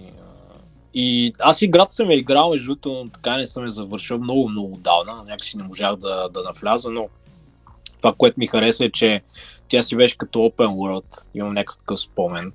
Можеше да ходиш по различни планети и диалозите наистина бяха някакви много яки. Сега сещам, че интерфейсът беше някакъв много дървен такъв за времето си, това не ме изкефи. То зависи, много зависи тази игра, кога си е играл наистина, защото аз съм правил множество атемти, играл съм я на оригиналния Xbox, играл съм я на PC, някакъв Enhanced Edition, правил съм да играя на таблет, дори на iOS бяха направили Enhanced Edition, защото вече може да играеш и такива игри и на таблет. Имаше и версия за Switch, ако не се лъжи, която е ремастър. Като цяло играта има 1000 порта в последствие в опит да възродат първоначалния... Не смисъл, защото тя игра заслужаваща да има някакво такова ревампване. Затова и обявиха ремейк, че ще правят. Не знам каква е ситуацията с ремейка в момента. Бяха го обявили на един от последните конвеншени, където гледахме. Много хора се изкефиха супер много, други бяха скептични, защото не е BioWare, който го прави.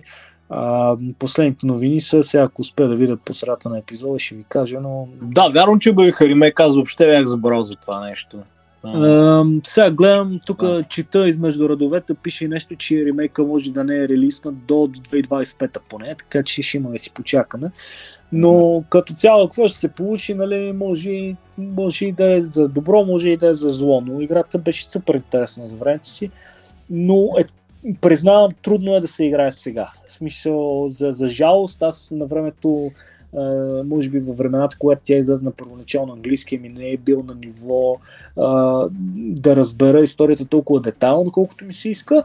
Сега, когато съм правил опити да я играя наново, съм стигал доста надалече в играта и някак си личи си, че остарява много смисъл. Просто това е жалко. Да, просто е Тя си е доста дървена, аз съм сигурен, че има супер много модове и някакви такива неща, просто не съм се занимавал, които мога да тя направя да изглежда и да се играе по-добре. Специално за нея не съм се занимавал да търси толкова много. Но да, в смисъл много известна игра. Има и продължение за те от вас, които не знае, има и Knights of the Old Republic 2. Да, но със сигурност има значение и кога се е играл. Когато е излязла за Xbox-а, пак се сещам, нали, като излезе, четох там ревюта и беше някакво много яко. Аз казвам, още една игра, която ако имах Xbox, най-вероятно ще я да пробвам, но за съжаление нямах. Ти може да си имал да си го продавал по това време? Смисъл... Не, аз нали, по времето, когато излезе тази игра, аз имах само PlayStation 1 и компютър. Или след това, вече като станах студент, тогава си купих един стар Xbox втора ръка. Да. И имах там някакви записани дискове, но тази я нямах, нали, даже не се бях сетил тогава, че може да играя и така и аз го продавах след това и както и да е. Иначе за времето си тази игра беше толкова мащабна, че може би ако сте по-наясно с поредицата Oblivion, първо на Elder Scrolls и така нататък, това беше все едно да излезне игра с мащаба на Oblivion, само че е third person. Да. И е в вселената на Star Wars, нали, това беше мащаба на играта. Те не бяха ли обявили една Star Wars игра, където пак щеше да се развива май по времето на Old Republic, ако не се лъжа. Някаква, то само един синематик бяха показали за нея. Вижте, Star Wars игрите има толкова много, значи аз имам в един беклог, където съм си написал, имам поне 50 игри, които са Star Wars, разбираш.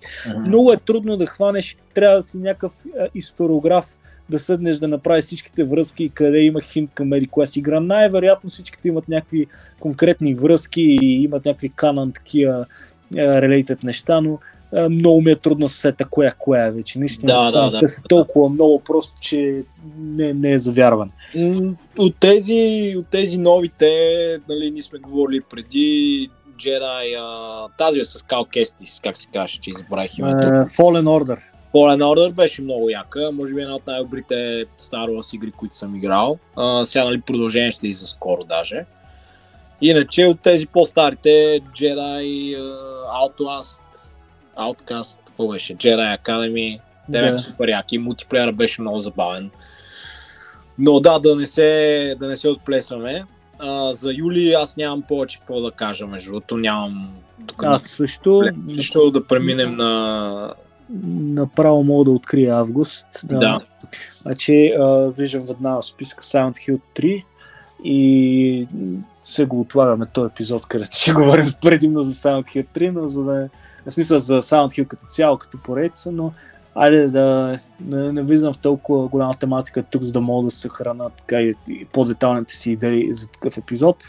Silent Hill 3 от оригиналната четирилогия на Team Silent, японското студио за игрите, тя ни е най-малко любима в интерес на истината. И беше споменал, че всъщност тя е като продължение на единицата, нали така? Да. Връзка с единица, защото там играеш, не знам това дали е спойлер всъщност за хората, където не са играли. Ами не, в смисъл, това беше обявено още от самото начало на играта. В смисъл, че играеш с дъщерята на главния герой от първата част, едва ли не. Okay. Нали, има лека връзка с ендинга на първата част, ако... но нищо не е казано експлисит, такова смисъл не е обяснено, така че ако дори не сте играли единицата, няма да пропуснете кой знае колко, но пък ако не сте завършвали единицата, може да ви е интересно как така името на дъщерята в този случай е Хедра, не е Шерил, но трябва да изиграте единицата, за да разберете. Но като цяло това, играта, но аз няма нищо да ви спомням тук. Играта е някакси, тя е доста близко до двойката, нали, от гледна точка на геймплей, най-вероятно е ползвал един и същи енджин, на ефекти, на noise filter и така нататък, което е супер яко, нали, защото на мен двойката ми е най-любимата, но някакси имаше определени моменти на разочарование от мен, някакси усетих, останах с впечатлението, че нали, двойката, бидейки несвързана с единицата, мислех по това време, когато се излезе на тройката, че всички игри от тук нататък ще са стендалон истории на различни персонажи и така нататък. Когато излезе на тройката, първоначалната ми реакция беше супер яко, сега ще има продължение на играта, с която израснах, единицата, и ще мога да разбера какво се случва, обаче играта някакси не работеше по същата формула. Беше това някакво стори, такова, да, то пак си е за собствен персонаж, защото тая игра показваше по някакъв начин емоционалното израстване на Хедър, на главната героиня, по това време, така че си беше, да, нейното стори, въпреки че е свързано по някакъв начин, но не знам, някакси една идея по-слабо ми беше. Нямаше такива шокиращи елементи, нямаше такъв персонаж като Pyramid Head в двойката, който да е тотално what the fuck елементи, тая овърсексуализация, която беше покрай Джеймс в двойката, която, нали, оказва супер голямо влияние за неговия индивидуален герой. В тройката ми е много такова миксирано той е елемент на култа отново, защото в първата част основно си имате работа с един култ в града, където, нали, до някаква степен е свързан с цялото съществуване на Silent Hill. И тройката се връща към това, което за мен беше някакво разочарование, защото двойката беше направена толкова добре като стендалон история, с своите си твистове, че тройката ми беше леко предвидима. Смисъл, сеттинга искаш да кажеш, че не е бил толкова оригинален, колкото предишните две. Самия Silent Hill не е бил, нали, такъв изцяло. Трудно ми е в момента да го съмарайзна, да го направя обзор, защото реално всеки един сетинг, който се случва в тройката си е оригинална локация почти. Почти няма толкова репитът локации с първата част, така че не е някакъв омеч към оригинала. Има си оригинални такива неща, оригинални герои. Просто някакси ми беше по-размита. Някакси всяка една сцена в двойката е толкова важна за цялата развръзка на играта, сякаш всичко е супер навързано, че в тройката има някакви неща, които така и не разбрах дали това нещо се случва или могат да го изрежат. Няма да има абсолютно никаква разлика за историята на играта. Да. Разни герои, изобщо диалозите с тях нямаха нищо общо с това, което прави цялата игра. Аз ще предлагам, ако искаш да го запазим това за епизода за Silent Hill, понеже ще се задълбаваме много. Да, така е. Най-добре така да направим, но с две думи не кажа, и след всичкото тази критика, която избългах, само да спомена, играта е супер яка. Просто моят личен вкус е, че тройката от оригиналните 4 игри ми е най-слаба на мен лично. Та задължителна игра, ако се кефите на хорър игри. И така, да продължим напред. Аз за август друго нямам в интерес, наистина толкова грандиозно какво да говоря. Виждам, че има някакви игри, които съм играл, но нямам какво толкова да кажа за тях. Аз виждам тук от Тоги, за която ти си говорил преди. Да. Аз още не съм играл. Тя си беше малко като Souls игра, ако не се лъжа. Тя е от първите игри на From Software, които не са с мекове. Когато вече почват да създават такъв тип игри, където постепенно ще станат Souls игрите, аз очаквах като играя, че ще има някакъв такова все едно Souls vibe, все едно ще играя предшественика на Souls игрите едва ли не, само защото е правилно From Software, но това не е така, играта изобщо не ме изкефи и тя по подобие на Souls игрите няма кой знае каква, така, няма фокус над историята, всичко е малко what the fuck, не знаеш какво се случва. Тя май доста е базирана там на японската митология. Базирана, но някакси е много трудно да те ангажира по някакъв начин. В смисъл, някакво обяснено е леко криптично, такова не може да разбереш. Не е straightforward игра, няма как да те ангажира като история. Като геймплей омръзва, просто ще остарява и затова говорихме повече за нея. Ако искате да гледате епизода на игрите, които не остаряха добре, мисля, че епизод 6 и там малко повече говорих за нея и има и кадри от самата игра. Но друго нямам какво да кажа за нея, тук честно казано. Ами аз не съм я пробвал, тя точно защото е на Xbox, аз не знам дали бих могъл да я пробвам в момента даже. И аз нямам какво да кажа повече за този месец. Всъщност виждам тук Soul Calibur 2. Тази е много интересна Soul Calibur, понеже ако не се лъжа, тя е първата, която излиза и за PlayStation 2, и за Xbox, и за GameCube. И не знам, аз съм играл на аркадни. От всички тия платформи съм я играл. Това е първата игра, която играх в поредицата, играх на аркадни. Много машина, бе.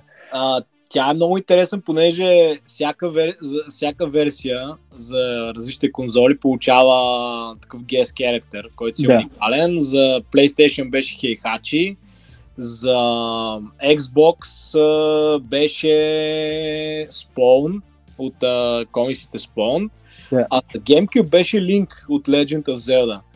И аз не съм имал възможност да играя всъщност GameCube версията, въпреки че най-много исках нея да игра. Години след това я цъках на емулатор.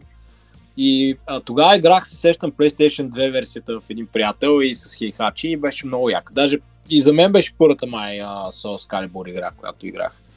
Но много интересна идея на девелоперите, нали, да има такива уникални guest characters за всяка версия. Да, и беше доста добро решение. Те после продължиха тази традиция и в следващите игри вкарваха Дарт Вейдер в едната, в другата има Крейтос и така нататък. То сега във всяка следваща вече има гест характери, които си го запазиха, нали, до ден днешен. Че не е изненада, че първата част не сме играли по нея години, защото Dreamcast беше доста непопулярна конзола, така че ако не си имал късмета да срещнеш аркадна машина някъде с оригинала или си нямал Dreamcast, по това време нямаше къде друга да играеш. Аз последствие бях играл, когато си купих Dreamcast, но нищо не си пропуснал, защото е даже е по-зле от двойката, нали, бидейки предходно. Има си определени герои там с голям чар, където аз съм си останал с, как ти кажа, съм останали голям спомен, защото съм е играл до скъсване на аркада. И така, в смисъл, доста запомнящи се герои има също в тази игра, като цяло. Няма много друго какво казване. Да, ами аз се сещам, че една за PSP беше излязла преди, какво беше, Broken Destiny, ако не се лъжа, и тогава най-много цъках, защото ми беше много достъпна. Нали, тя е на Bandai Namco ли беше? И на Capcom. И... На Namco е, да, на Namco играта, в смисъл поне да... Писал от създателите на Tekken, аз при това Tekken бях цъкал супер много и тази ми история някаква много различна, имаше доста различни механики заради това, че герой имаше оръжие. Да, то това е чара на тази игра, за това вас, които не знаят, всеки герой си има оръжие и това е оказва голямо влияние, нали смисъл. Да. Ами да преминем на септември, аз тук нямам какво повече. Добре. Септември виждам супер много игри са излезли, но не толкова силни. Да. Виждам тук в началото Final Fantasy Tactics Advance, което е всъщност не е продължение на Final Fantasy Tactics, може би една от любимите ми тактически Final Fantasy игри. Аз я бях цъкал за Game Boy Advance, но тя беше, за мен беше малко стъпка назад. Сравнение с оригиналната Final Fantasy Tactics, нямаше чак толкова много механики, сетинга беше някакъв такъв по-детски, главният герой беше едно дете, където отива в Ивалис през една книга. Нали, но за Game Boy Advance си беше супер готина играта, имаше много яки спрайтове, това се сещам също за нея. Ами аз като гледам тук септември, има две игри, за които съм говорил преди, по-надълго, по-детално. Едната е Dino Crisis 3 в игрите, които настаряха добре, мисля, че е епизод 6. И една игра, която ми беше много интересна, ексклюзивна за Xbox до ден днешен. Не може да играете дори с backwards compatible, така че една от малкото причини, ако ви трябва оригинален Xbox да си купите, нали, това е една от малкото причини все още, където има игра, която не се е появила друга. Това е Dungeons and Dragons Heroes. Ако се гледа епизода за конзолни хроники, които сме отделили специално време на конзолата на игрите за нея, Dungeons and Dragons Heroes е една от топ игрите ми там, където говорих по-дълго и може да я видите. Наподобява ми доста на Diablo игра, заради самия камера ъгъл и самата игра не е класическо RPG, има така hack and slash елементи и прочие, но е достатъчно яка. Ако с кефите на Diablo и имате Xbox от старите, да не разцъкате. Там може да видите повече за нея, говоря със сигурност. Но друго септември като цяло нямам кой знае какво толкова да обсъда. Тук ти кажи, ако виждаш нещо. Значи аз виждам Counter-Strike, не знам също дали тогава официално е излязъл, защото нали той е мод. Да, точно това случи. Реално играта излиза 99-та. Но тук излезе официално Steam and Retail, излезна, ако не се лъжи, класическата 1,6, ако не се лъжи. Да, ми то това най-много се играеше по залите, нали, 1,5, да. 1,6 след това, яко цъкахме по залите, заедно с Half-Life. Тя същата година излезе за Xbox, ако не се лъжа, което беше много странно, да, аз си купих да... Не, всъщност, знаеш ли какво? Точно така е, сега в момента гледам, списка малко на залудва май, като отварям страницата на самата игра, виждам, че е реално официалният релиз на Windows след 2000-та година, а това, което виждаме през 2003-та е точно порта за Xbox. Аха! Реално на Xbox, аре, така и така сме зачекнали темата, аз съм играл играта там и то играх с някакво голямо нетърпение от тази гледна точка, че приятелите ми по това време трябваше да дават пари да ходят по залица, за да играят. Докато аз такъв бях, си имам Xbox у нас. Сега ще си я сваля и ще съквам, ще тренирам, ще задобрявам. Но реално беше малко дървена. То представям си какво е било на първия Xbox за играеш CS. Да, в смисъл доста дървена беше. Не, то чара си беше точно на залите. Да. Но все пак той до ден днешен си остава, може би, най-градната игра по залите. Да, но просто беше, нали, за това време не го гледаш. Така гледаш как може да играеш игрите от залите у вас, колкото си искаш, без да ти тече часовника и без баща да ги кръкаш за пари, за да играеш. Нали? Но това беше якото, нали, че имаш си у вас. И не, те други хора по това време вече са имали персонални компютъри вкъщи и прочие, но аз просто имах и Xbox барабар с някаква слаба машина по това време за компютър.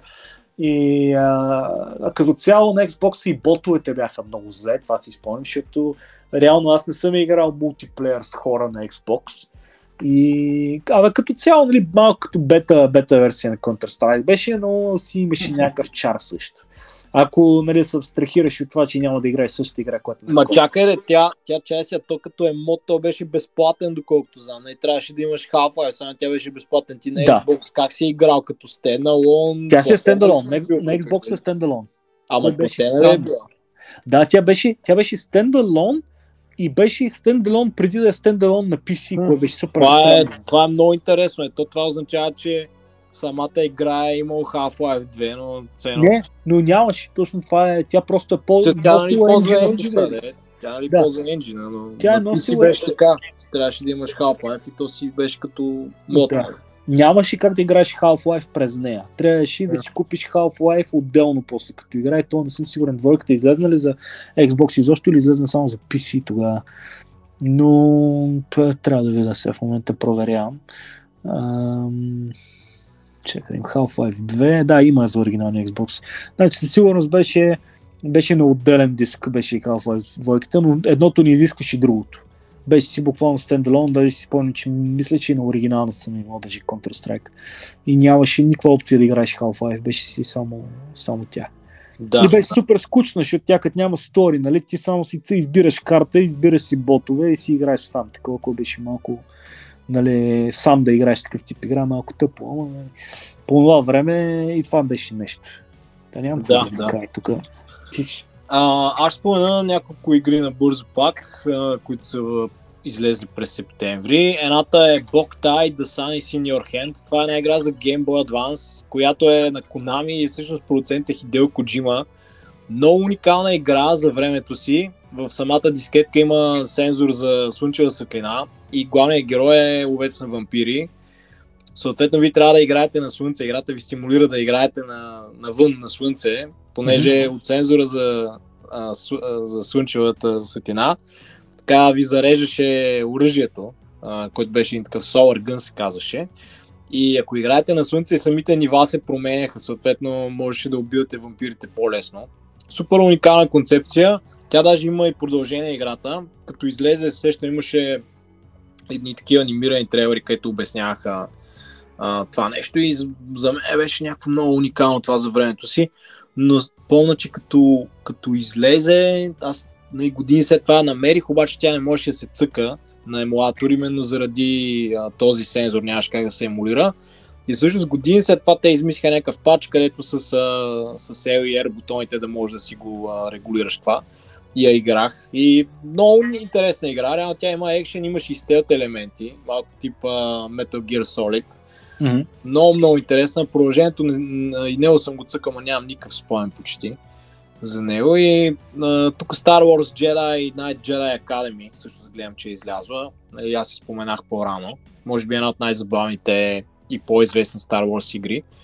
Нали, мултиплеер беше много забавен, понеже можеше да играете с един, с два меча, нали, с меча на Дарт Мол, можеше да си къстамайзвате героя, самите лайтсейбъри да си ги къстамайзвате и битките бяха много забавни. Даже мисля, че е издържала теста на времето. Сега ако се цъка пак ще е много забавно. И какво друго да спомена тук? Това е май като цяло. Аз от септември нищо друго почти не съм играл. Добре, аз ще открия октомври тогава. Виждам тук една игра, която е по-скоро, как да се изразя, твой тип игра, докато на мен нещо тази игра, като говорим за игри, да не са остряли добре, нещо не ми повлия добре. Преди буквално 2-3 години реших да прегледам наново, имах от много години купен диска на Beautiful Joe за GameCube. Тя е на Хидеки Камия, който е известен с една камара игри Devil May Cry, Resident Evil 2, Okami, Wonderful 101 и 1000 други такива игри. За мен тя е точно този тип игри, където съм малко алергичен към тях, цветни, забавни такива, където не стават прекалено сериозни и не мога да разбера какъв е филм. В смисъл, мъчих се да играя на GameCube с един приятел, даже и седнахме и сериозно му викам, това е класика, трябва да ни хареса, това на някакъв битем ап, сега ще си купим алкохол и ще седнем и ще джеткаме на GameCube и така мъчихме няколко часа, накрая трагично се отказваме. Тя си беше някакъв битем ап, аз се сещам като излезе, беше много яка, защото беше такъв cel shading стил битем ап. Да, и главният герой наподобяваше някакъв като от Мегамен такъв. Да, ставаше като Power Ranger такъв и имаше някакъв много як саундтрак и даже можеше да отключиш Данте, като имаш някакъв секрет герой, можеше да го отключиш май в играта. И имаше там абилити, където можеше да забавяш, да връщаш времето, обаче аз нямах GameCube, нямаше на какво да играя, тя май за PlayStation 2 също излезе, нямаше на какво да играя.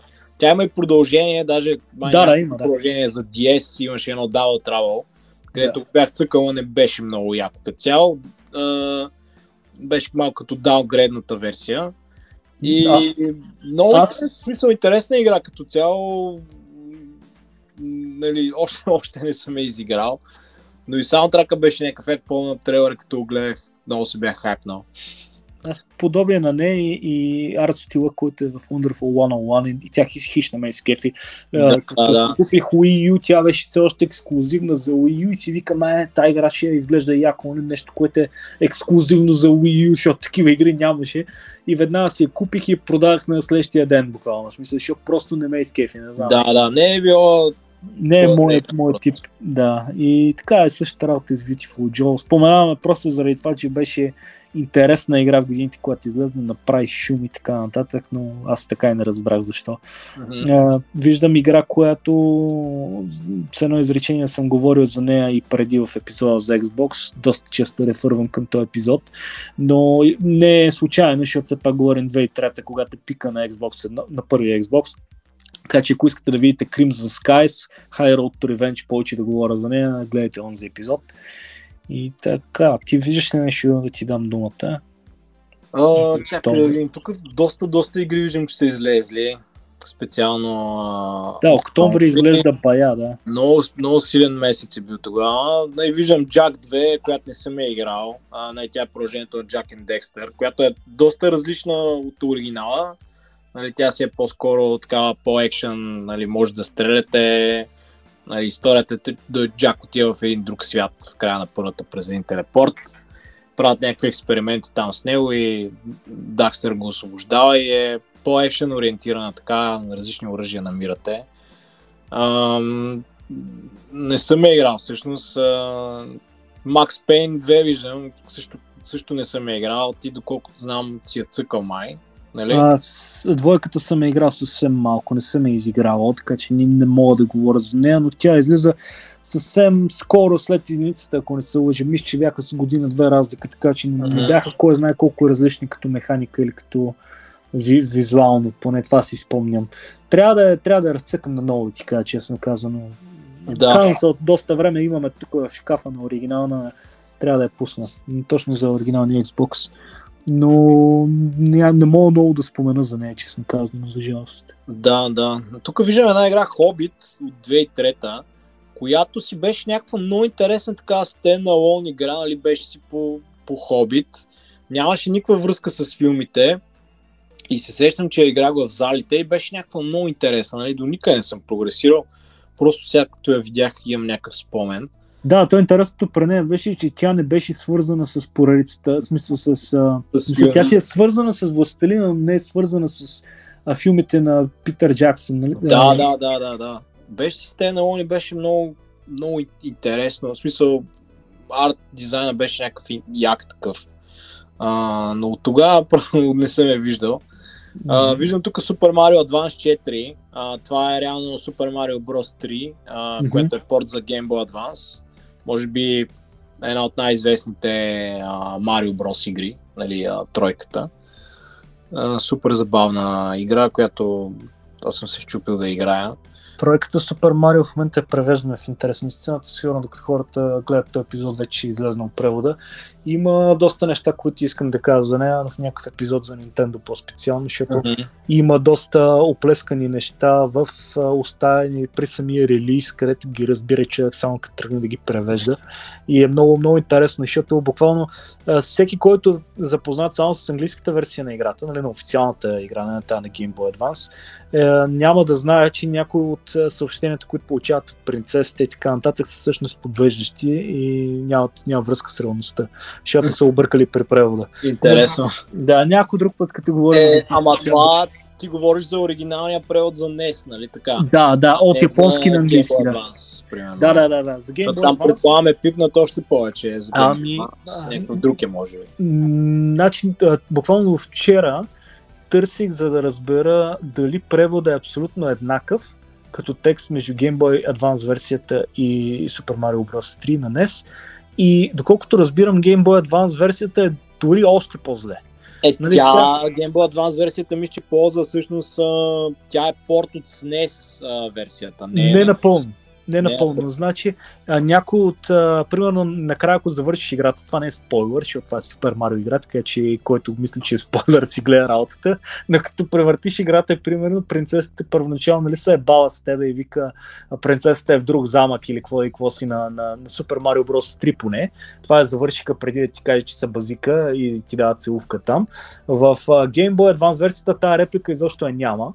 И доколкото четох, че има и някакви такива други дреболи, където при Game Boy Advance версията, въпреки че репликите са горе-долу едни и същи, има някакви опити, където са смесвали неща между американския текст и японския текст. В смисъл, опитвали се да правят някаква нова версия, нов рендишен на превода, и било още по-оплескано. Сега колко това е така. То всъщност не, че има огромно значение. Ти все пак репликите си някакви такива те насочват.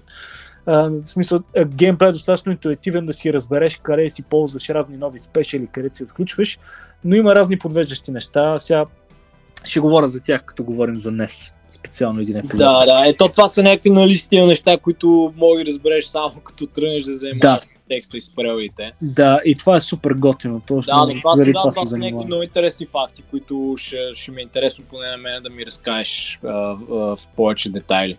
Да, много такива има интересни стили. Добре, ми тук октомври, аз не виждам толкова силни. Тони Холк, Underground и нея съм я цъкал по залите. Аз не съм. Помня, че беше първият депарчер след Pro Skater серията.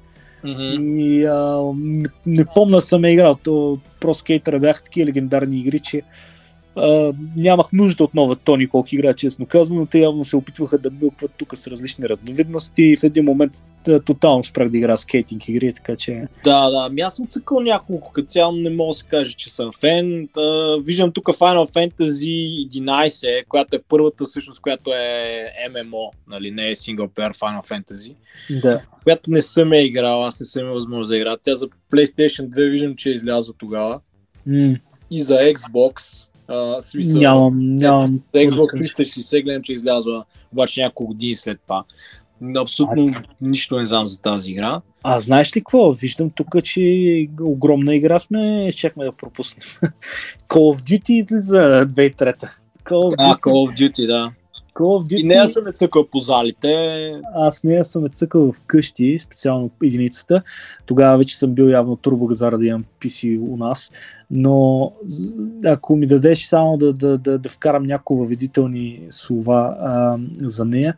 Значи преди да излезне Call of Duty, нали, представете си много отдавна, преди да ги имат тия всичките 1000 спин-офи и субсерии на Call of Duty и така нататък и да е франчайз, за който днеска размит, за предимно за лапета, да се кефат на такива игри и прочие, и по една игра всяка година и тотално ни е писнало от Call of Duty в наши дни, нали така. Когато излезна тая игра, беше като някаква мини революция, защото докато конзолните геймери на PlayStation имаха Medal of Honor, и която беше супер яка игра, като точно някаква така верна на исторически случки, събития, битки, беше много уникална игра от тази гледна точка. На PC нямаше такава игра. бяха предимно, нали, Counter-Strike и някакви такива нереалистични тип там Abesets, Painkiller, Serious Sam, каквото се сетиш, дето бяха в някакви фентези сетинги. Нямаше такава една исторически правдоподобна игра, и когато излезна Call of Duty и следващи продължения там, двойката и така нататък, беше нещо велико. Тя като игра беше някаква уникална, смисъл по това време. Беше много добра направена игра като First Person Shooter. Сега в наше време е ясно вече, че нещата са... Тя все още е яка игра, но няма вече този чар, който имаше първата, лека по лека почна да ни писва от такива тип игри, като почна да ни пускат по една всяка година. Но това е първата игра, която, нали, прави супер голям фурор в една година специално. Аз си спомням, че тази игра се играеше години след това единицата. Да. Аз, как споменах, по задите съм я играл и нея. Но аз като цяло не се кефа на игри с военна тематика, по принцип. Mm-hmm. И никога не съм бил толкова голям фен на поредицата, така че няма какво да кажа тук, не съм човек, който говори повече за нея. Виждам списка GTA 3, но не мисля, че трябва да говорим за нея тук, защото това е специално за Xbox, релиза за Xbox. Да. Ноември тогава. Нещо виждаш ли на първо време, което в списка, или да подхвана? Чакай да видя. Гледам тук Властелина на пръстените за връщането на краля. Да. За PC и нея съм я цъкал също по залите. Беше доста забавна за времето си. Тя си беше така third person action. Трепете безброй орки. Общо взето. Това беше геймплея. Но си беше като цяло, мисля, че за време си добра адаптация на филма. Да, като цяло беше, може би, една от най-добрите адаптации, които аз бях играл по едно време. Аз не си спомням, че пък съм играл по залите специално. Да, гледам, че също се излязва и за конзоли, нали, същата година, нали, за GameCube, за Xbox и за PlayStation 2. Аз имам някакъв спомен, че и за PlayStation 2 бях цъкал пак по зали. Mm-hmm. И тук виждам Принца на Персия, пясъците на времето, която много известна, нали, Принц на Персия. Тя е, мисля, първата, ако не се лъжа, от, нали, тази новата поредица. Нали, предполагам, знаеш, нали, Принца на Персия всъщност е много стара игра. Да. Даже правя опити да я преведа за NES, въпреки че тя не е първоначално излязла за NES, за Apple компютър, ако не се лъжа. Да. Принца на Персия, пясъците на времето, бях и цъкал и нея. Супер забавна игра. Много добре беше направена. Имам по-изпълнени от нея. Не остарял добре, обаче, само ще разочаровам. Със сигурност. Да. Със сигурност ще е доста дървена сега. Много е клънки в момента, ако се опитваш да... Защото изнервя такъв тип игри. Малко са като това да си изпълниш добри чувства за първите Tomb Raider и се опиташ да ги играеш сега. Ще ти си изпилят нервите да трябва да нацъкнеш конкретна посока и да направиш някакъв флипинг скок, където да се закачиш някъде. Нямаме нервите в нашите за такъв тип игри. Но Sense of Time аз играх преди някакви... Преди много години играх на PlayStation 3, имаше версия за 3D телевизори, където беше така стереоскопично 3D преработена, post-production, и цялата трилогия беше. Тая специално ще говорим и ти кажа, имах нерви само за първата. Да. И така. Виждам Beyond Good and Evil, виждам. Една много яка игра, на която правят продължение вече бая години, не знам дали ще излезе, но оригиналната игра беше много интересна. Играете с една фоторепортерка на такива в един извънземен свят. И имаше такива, нали, имаше екшен механики, но можеше да правите и снимки. И на Ubisoft играта и интересното е, че има българска реч в саундтрака. Тази песен Пропаганда. И мисля, че преди сме говорили за нея. Да, аз им чувствам, че за тази игра преди сме говорили. Аз споменах. Също не съм я играл, за жалост. Виждам, тя между другото е един от малко куриозни случаи, такива, не си спомням да съм виждал някога друга игра, на която два пъти обявяват сиквел и двата пъти с тотално различни трейлери и концепция и канцелираха първия вариант. Мисля, че още преди години имаше трейлър за Beyond Good and Evil 2. Сега преди 2-3 години имаше пак обявяване за нова версия на сиквел. Но никога до сега не бях виждал два пъти да обявяват. Сиквел никъде не стигат, разреши. Но както и да е, аз виждам една игра тук, по която помня горе-долу с добро по това време. Това е True Crime Streets of LA. Това беше такива наченки за един франчайз, където наподобява GTA, само че с полицейска такъв нотка и всяка игра да е в реален град, така да се случва, да има някакво такова чувство за... то не беше Open World в ония години, а беше, нали, да е реален град, да не е някакъв такъв Fictional City, както в Vice City или в Сан Андреас и прочее.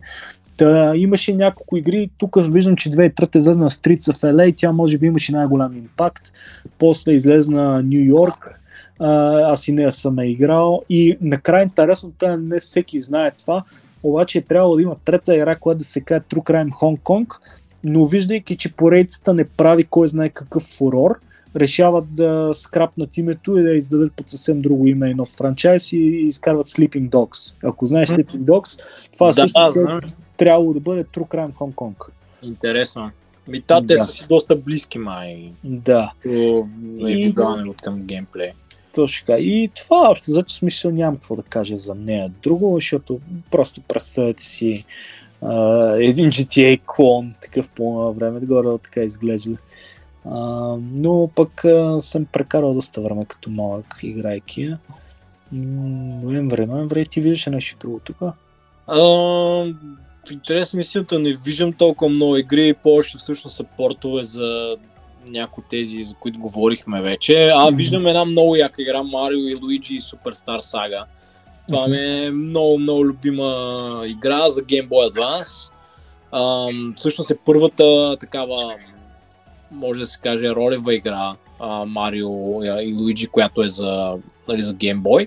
Предишната е The Legend of the Seven Stars, която е за Super Nintendo, също много яка игра.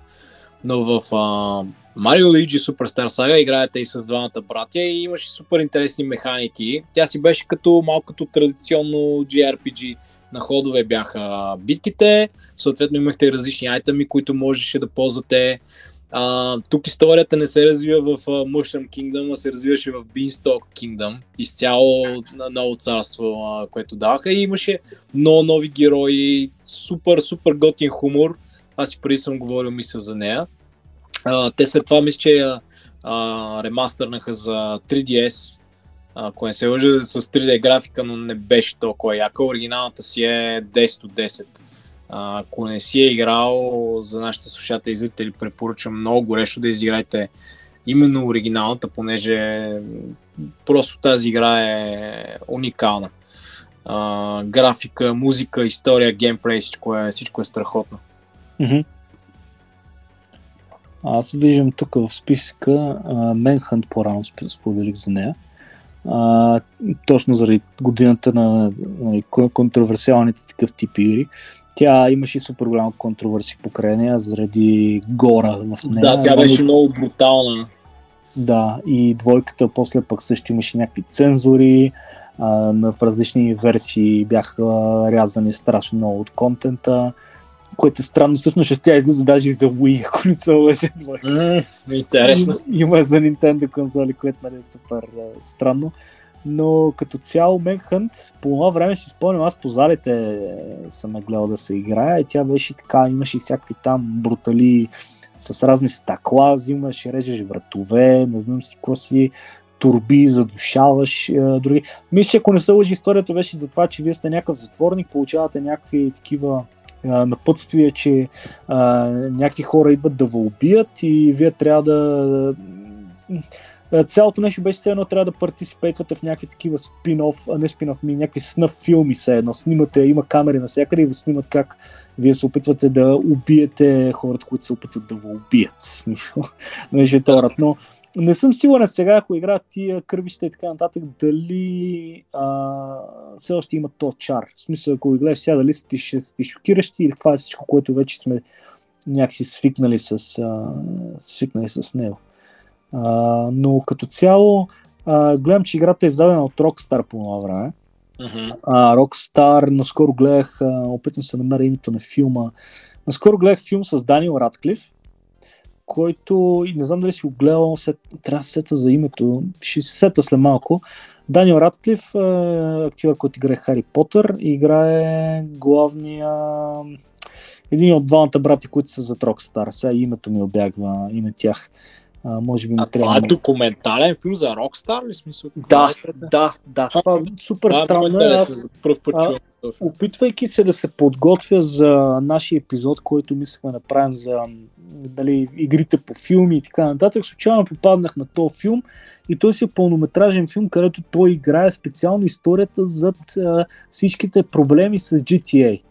И реално неговия персонаж е, той се опитва да, ако съдим по това, че този филм примерно е някаква така документална история близко до истината и съдим по това, че Rockstar издава горе-долу тия игри в ония период, някъде точно около 2003, защото в филма се говори за Сан Андреас и плановете му за Сан Андреас и така нататък.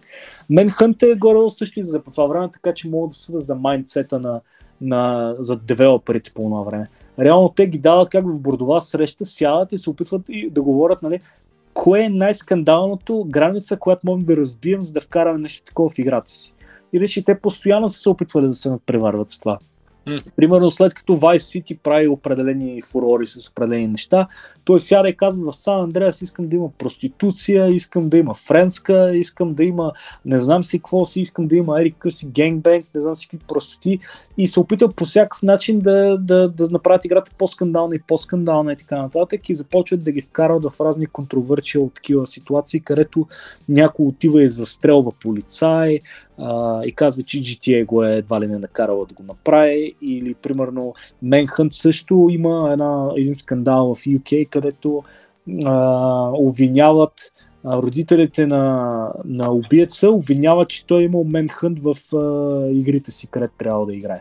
А реално после това го отхвърлят от съда, защото е някакъв такъв плой, хем да му уважат присъдата на пича, хем да се опитат да съдат обратно геймърските компании, за да направят някакви милиони на тяхен гръб, а реално полицията застава и казва, че няма доказателства, че играта му е повлияла по някакъв начин, при положение, че мотива за убийството на пича е всъщност drug-related неща. Разбираш, и демек те просто се опитват да си намерят някакъв такъв, да набедат игрите за причината. Той пича си е бил някаква друсалка, най-вероятно е си има съвсем различна причина да убие човек и така нататък, но и другото, което ако не се лъжа и пича, който е извършителя, беше непълнолетен, играта вече носи рейтинг, който казва, че трябва да си пълнолетен, за да играеш. Така че родителите си носят самата отговорност, а не той, разбираш ли смисъл? Да. Дори така се опитат да извъртат ситуацията, в крайна сметка изфърлят това оправдание от съда, което ме подсеща да направя още един тролбак към нашия епизод. Ако искате да гледате дали игрите са болест, гледате нашия епизод за Страхо, в който си говорим специално за тия неща и за насилието и за хората, които не могат да се контролират, играйки игри и прочие. Не съм сигурен за номера на епизода сега, но беше да си интересен епизод. Да, той е един от началните на епизоди и също се, може би, един от най-добрите ни. Понеже там не говорим толкова много за игри, нали точно говорим за влиянието на игрите. Да. Ако ви е интересно, може да го видите. Най-гледаният епизод също, мисля, че ако не се лъжа. Добре, аз мъквам за Manhunt, ако искаш ти говори за нещо, аз представям, ще се опитам да намеря името на филма с Даниел Радклиф, за да го препоръчам на тебе и зрителите. Аз тук не виждам толкова много заглавия, виждам Final Fantasy X2, което не съм играл тази игра, тя е директно продължение на Final Fantasy X и е, мисля, че първата Final Fantasy игра, която е продължение. И тук играете с Тифа и още две мацки. Нямам си никаква идея за историята, но играта има за почти всичките платформи, вече портната. И така като гледам всъщност ноември, повечето от игрите са някакви портове на игри, които вече споменахме. Не виждам така въобще нищо интересно. Единственото интересно да виждаме тази визуално, което беше интересна. 13, с римски цифри изписано. Да, тя беше с такъв cel shading.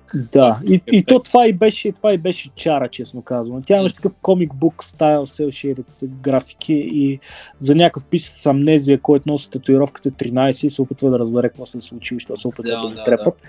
Но тя се опитаха, те всъщност направиха ремейк наскоро и се оказа, че хората всъщност не ги е бе изобщо за този тип неща, в смисъл вече. И предполагаме, аз ти каза, аз мисля, че вече пазарът е препълнен с такъв cel shading игри, особено след там популярността на Borderlands и така нататък. Не мисля, че е задължителна формула за успех. По това време, ако първоначално тази игра е била успешна, то ремейка се провали с гръм и трясък, сигурно има и други причини, но беше преди точно 2020-та, мисля, че излезна ремейка и се насрал буквално. Играта има оценка на PC 29/100. Значи сигурно се нещо по-зле от визуално насищане. Но да. Намерих името на филма, само да ти кажа, извиняй. Филма се казва The Game Changers и Даниел Радклиф играе Сам Хаузър, който е един от братите Хаузър и още зато проследява историята на GTA игрите и опита на така наречените зли християни републиканци в Америка да забранят игрите. Това е много интересно. Аз бях имам някакъв спомен, че бях чел за този филм, но не съм го гледал. Звучи супер интересно това, което ми разправяш. Да. А той има един филм с подобно име, нали имаше някаква там веганска пропаганда. Да. Аз за него се сетих, като ми. Да, не е то. Значи не бъркайте, че ви препоръчам някаква веганска пропаганда. Гледайте The Game Changer с Даниел Радклиф е филма за игрите, за които говоря. Да, не другия. Да. Иначе ето веганската пропаганда, се сещам някакви такива известни хора даже участваха в него и Арнолд Шварценегер май даже такъв. Да, и някакви популярни личности, където са се нацепени и едва ли не са вегани и после се оказа, айде не навлизам сега в особени детайли, но има супер много критици този филм, че всъщност нещата, които са представени там са очевидни лъжи, разреши и доказуеми такива с ресърч и прочие. Някой просто си пусна пропагандичката и после се оказа, че тия неща, дето ги гламорайзват, не са точно така, ама нали, да става там филм. Да. Аз имам някакъв спомен, че си го бях изтеглил даже на компютъра този филм, да го видя, защото просто ми беше станало нещо интересно и след това като разбрах, че е яко пропаганда и така не съм го гледал, но още го имам. Сигурно няма да се гледа. Очакваме следващия да е за скакалци и боболечки. Те Vice отдавна се опитват да ни покажат кое е Еджи и да пускат такива репортажи за кой си слагал една работа в буркан с черви и кой си такова с боболечки яде. Те са всякакви извръщени, но да, ще видим следващото ниво на екстремния кога ще е. Да. Аз не виждам нищо друго ноември, честно казвам. Да, и аз не виждам. Давай последния месец. Декември, тук единствено виждам Fatal Frame 2, за която си говорил. И аз само не я виждам. Deus Ex Invisible War, която аз не съм играл. Не съм играл също нито една от Deus Ex игрите. Тя е всъщност не знам дали е първата даже. Майче е тази е втората. Не, тази е втората. Аз съм я играл. И говорих за нея, нищо не мога да кажа. Останалата част от игрите, които виждам в списъка, те всичките са всъщност игри, които просто излизат за различни платформи.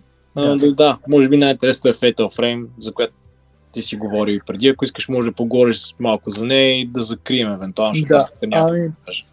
2-3 изречения само ще кажа за нея. Наистина, аз нямам какво друго да кажа. Тук за Max Payne, не Max Payne, ами Deus Ex, ако искате да чуете за Invisible War, може да гледате. Мисля, че съм говорил леко за нея и в игрите, които не остаряха добре, и в епизода ни за Xbox. Като сега няма да ѝ отделям внимание, но за Fatal Frame 2, това когато тя излиза, дори в тая първоначалната трилогия за Fatal Frame игрите, тя се водеше най-добрата, най-високо оценената, с най-доброто стори и ги управлявате две близначки, като този път имате две героини, такива имаха такива преплетени истории там и така нататък, беше добра игра. Впоследствие тя получи ремейк на Wii, който не съм играл. Това всъщност е интересно, защото все пак на Wii тия motion control управлението може да е яко, като трябва да държиш камера. Това го изживях едва играйки Fatal Frame 5 на Wii U, но най-вероятно е добра. Трябва да пробвам ремейка всъщност, но придържайки се към оригиналната игра, която излезе 2003-та, някак си аз не бях на мнението на повечето критици, че това беше най-добрата игра в оригиналната трилогия. За мен това остава да е единицата, може би, защото и 2 и 3 сами някакси бяха повече още от същото. Игрите не само използваха сякаш същия енджин, защото изглеждаха еднакво, но и механиките, всичко беше еднакво. Историята на тройката беше сякаш най-слаба, затова споменавам също в друг епизод, че не мисля, че остарява добре. Двойката сякаш е по-играема, но ако трябва наистина да ви препоръчам игра от тези първите три, бих препоръчал единицата. Но айде да все пак нищо не казах за какво става въпрос в играта. Fatal Frame игрите за те от вас, които не знаете, познати са в Япония като Project Zero и са механиката управляват, намирате някаква камера с мистериозно минало. Използвайки камерата може да виждате през лещата и призраци и колкото повече се забавите преди да натиснете шитър бутона, за да ги снимате, толкова повече демидж правите на противниците си. И е стандартна хорър игра с призраци, като са винаги в някакъв много такъв традиционно японски сетинг. Може би трейлър, който гледахме наскоро на новообявената Silent Hill F напомня за това също. И както и Siren, нали, и трите имат връзка с японски селца, японски храмове, тори гейтове и така нататък. Всичкото тия елементи и така нататък ги има. Fatal Frame в момента също така има и бъдеще, което мислех ми, че е наясно доскоро, но преиздадоха петицата преди 1-2 години за PlayStation 4 за модерни конзоли. Преди това беше само ексклюзивна за Wii U, а сега, март месец 2023, очакваме ререлиз на Fatal Frame 4, която излезна оригинално само в Япония, единствено на японски, само за Wii, която никъде друга да не се появи. Аз лично нямам търпение да играя. Може някой ден да направя един лек обзор, защото аз съм говорил вече бая за тези игри, просто за да ги самарайзна наведнъж, но ще видим къде ще, как точно ще ги групираме, защото да правим цял епизод за тях не мисля, че има смисъл. Никсън, ти ако изиграеш някой от тях, може да се пробваме, но... Аз бях пробвал да играя всъщност първата, оригиналната, за PlayStation 2 ли беше, ти ме зареби и ми беше мега дървена и въобще не успях да играя. Трябва ти сякаш CRT телевизор за нея. Да. Имам чувство, че аз като играх тройката наскоро, аз се помня с много добри впечатления цялата оригинална трилогия. Като играх тройката наскоро на... защото играх на PlayStation 2, вързана за 55-инчов телевизор в момента и ми беше толкова грозна, в смисъл не заради графиките ми, просто все има някакъв шум такъв, който не е от самите девелопери като в Sound Hill, едно ми е просто грозно изглеждаща на LCD, че просто беше ми някакво неиграемо, не знам. Да. Аз трудно ще цъкам на CRT, но ще видим. Може да пробваш някакви от новите. Да. Сега като релизнат новата на март месец за Switch, може да я пробваш. Но да, Fatal Frame 2 дали остарява добре или не, ще ни кажете вие в коментарите. Аз не мога да преценя Никсона. Мисля, че са остаряли и ще видим. Може да закриваме с това, честно казвам, защото аз не виждам друго списка. Да. Това е като цяло. Много интересна година, доста силни заглавия наистина са излезли през 2003-та. Това беше от нас за този епизод, надявам се да ви е било интересно. Напишете в коментарите кои са ви любимите игри от 2003-та, да и се покриват с нашите. Ако нещо интересно сме изпуснали от този период да играем, също така може да им препоръчите. Естествено може да харесате видеото, да го споделите, да се абонирате за канала, ако ви е интересно това, което правим. И това от нас за сега. Чао! Чао!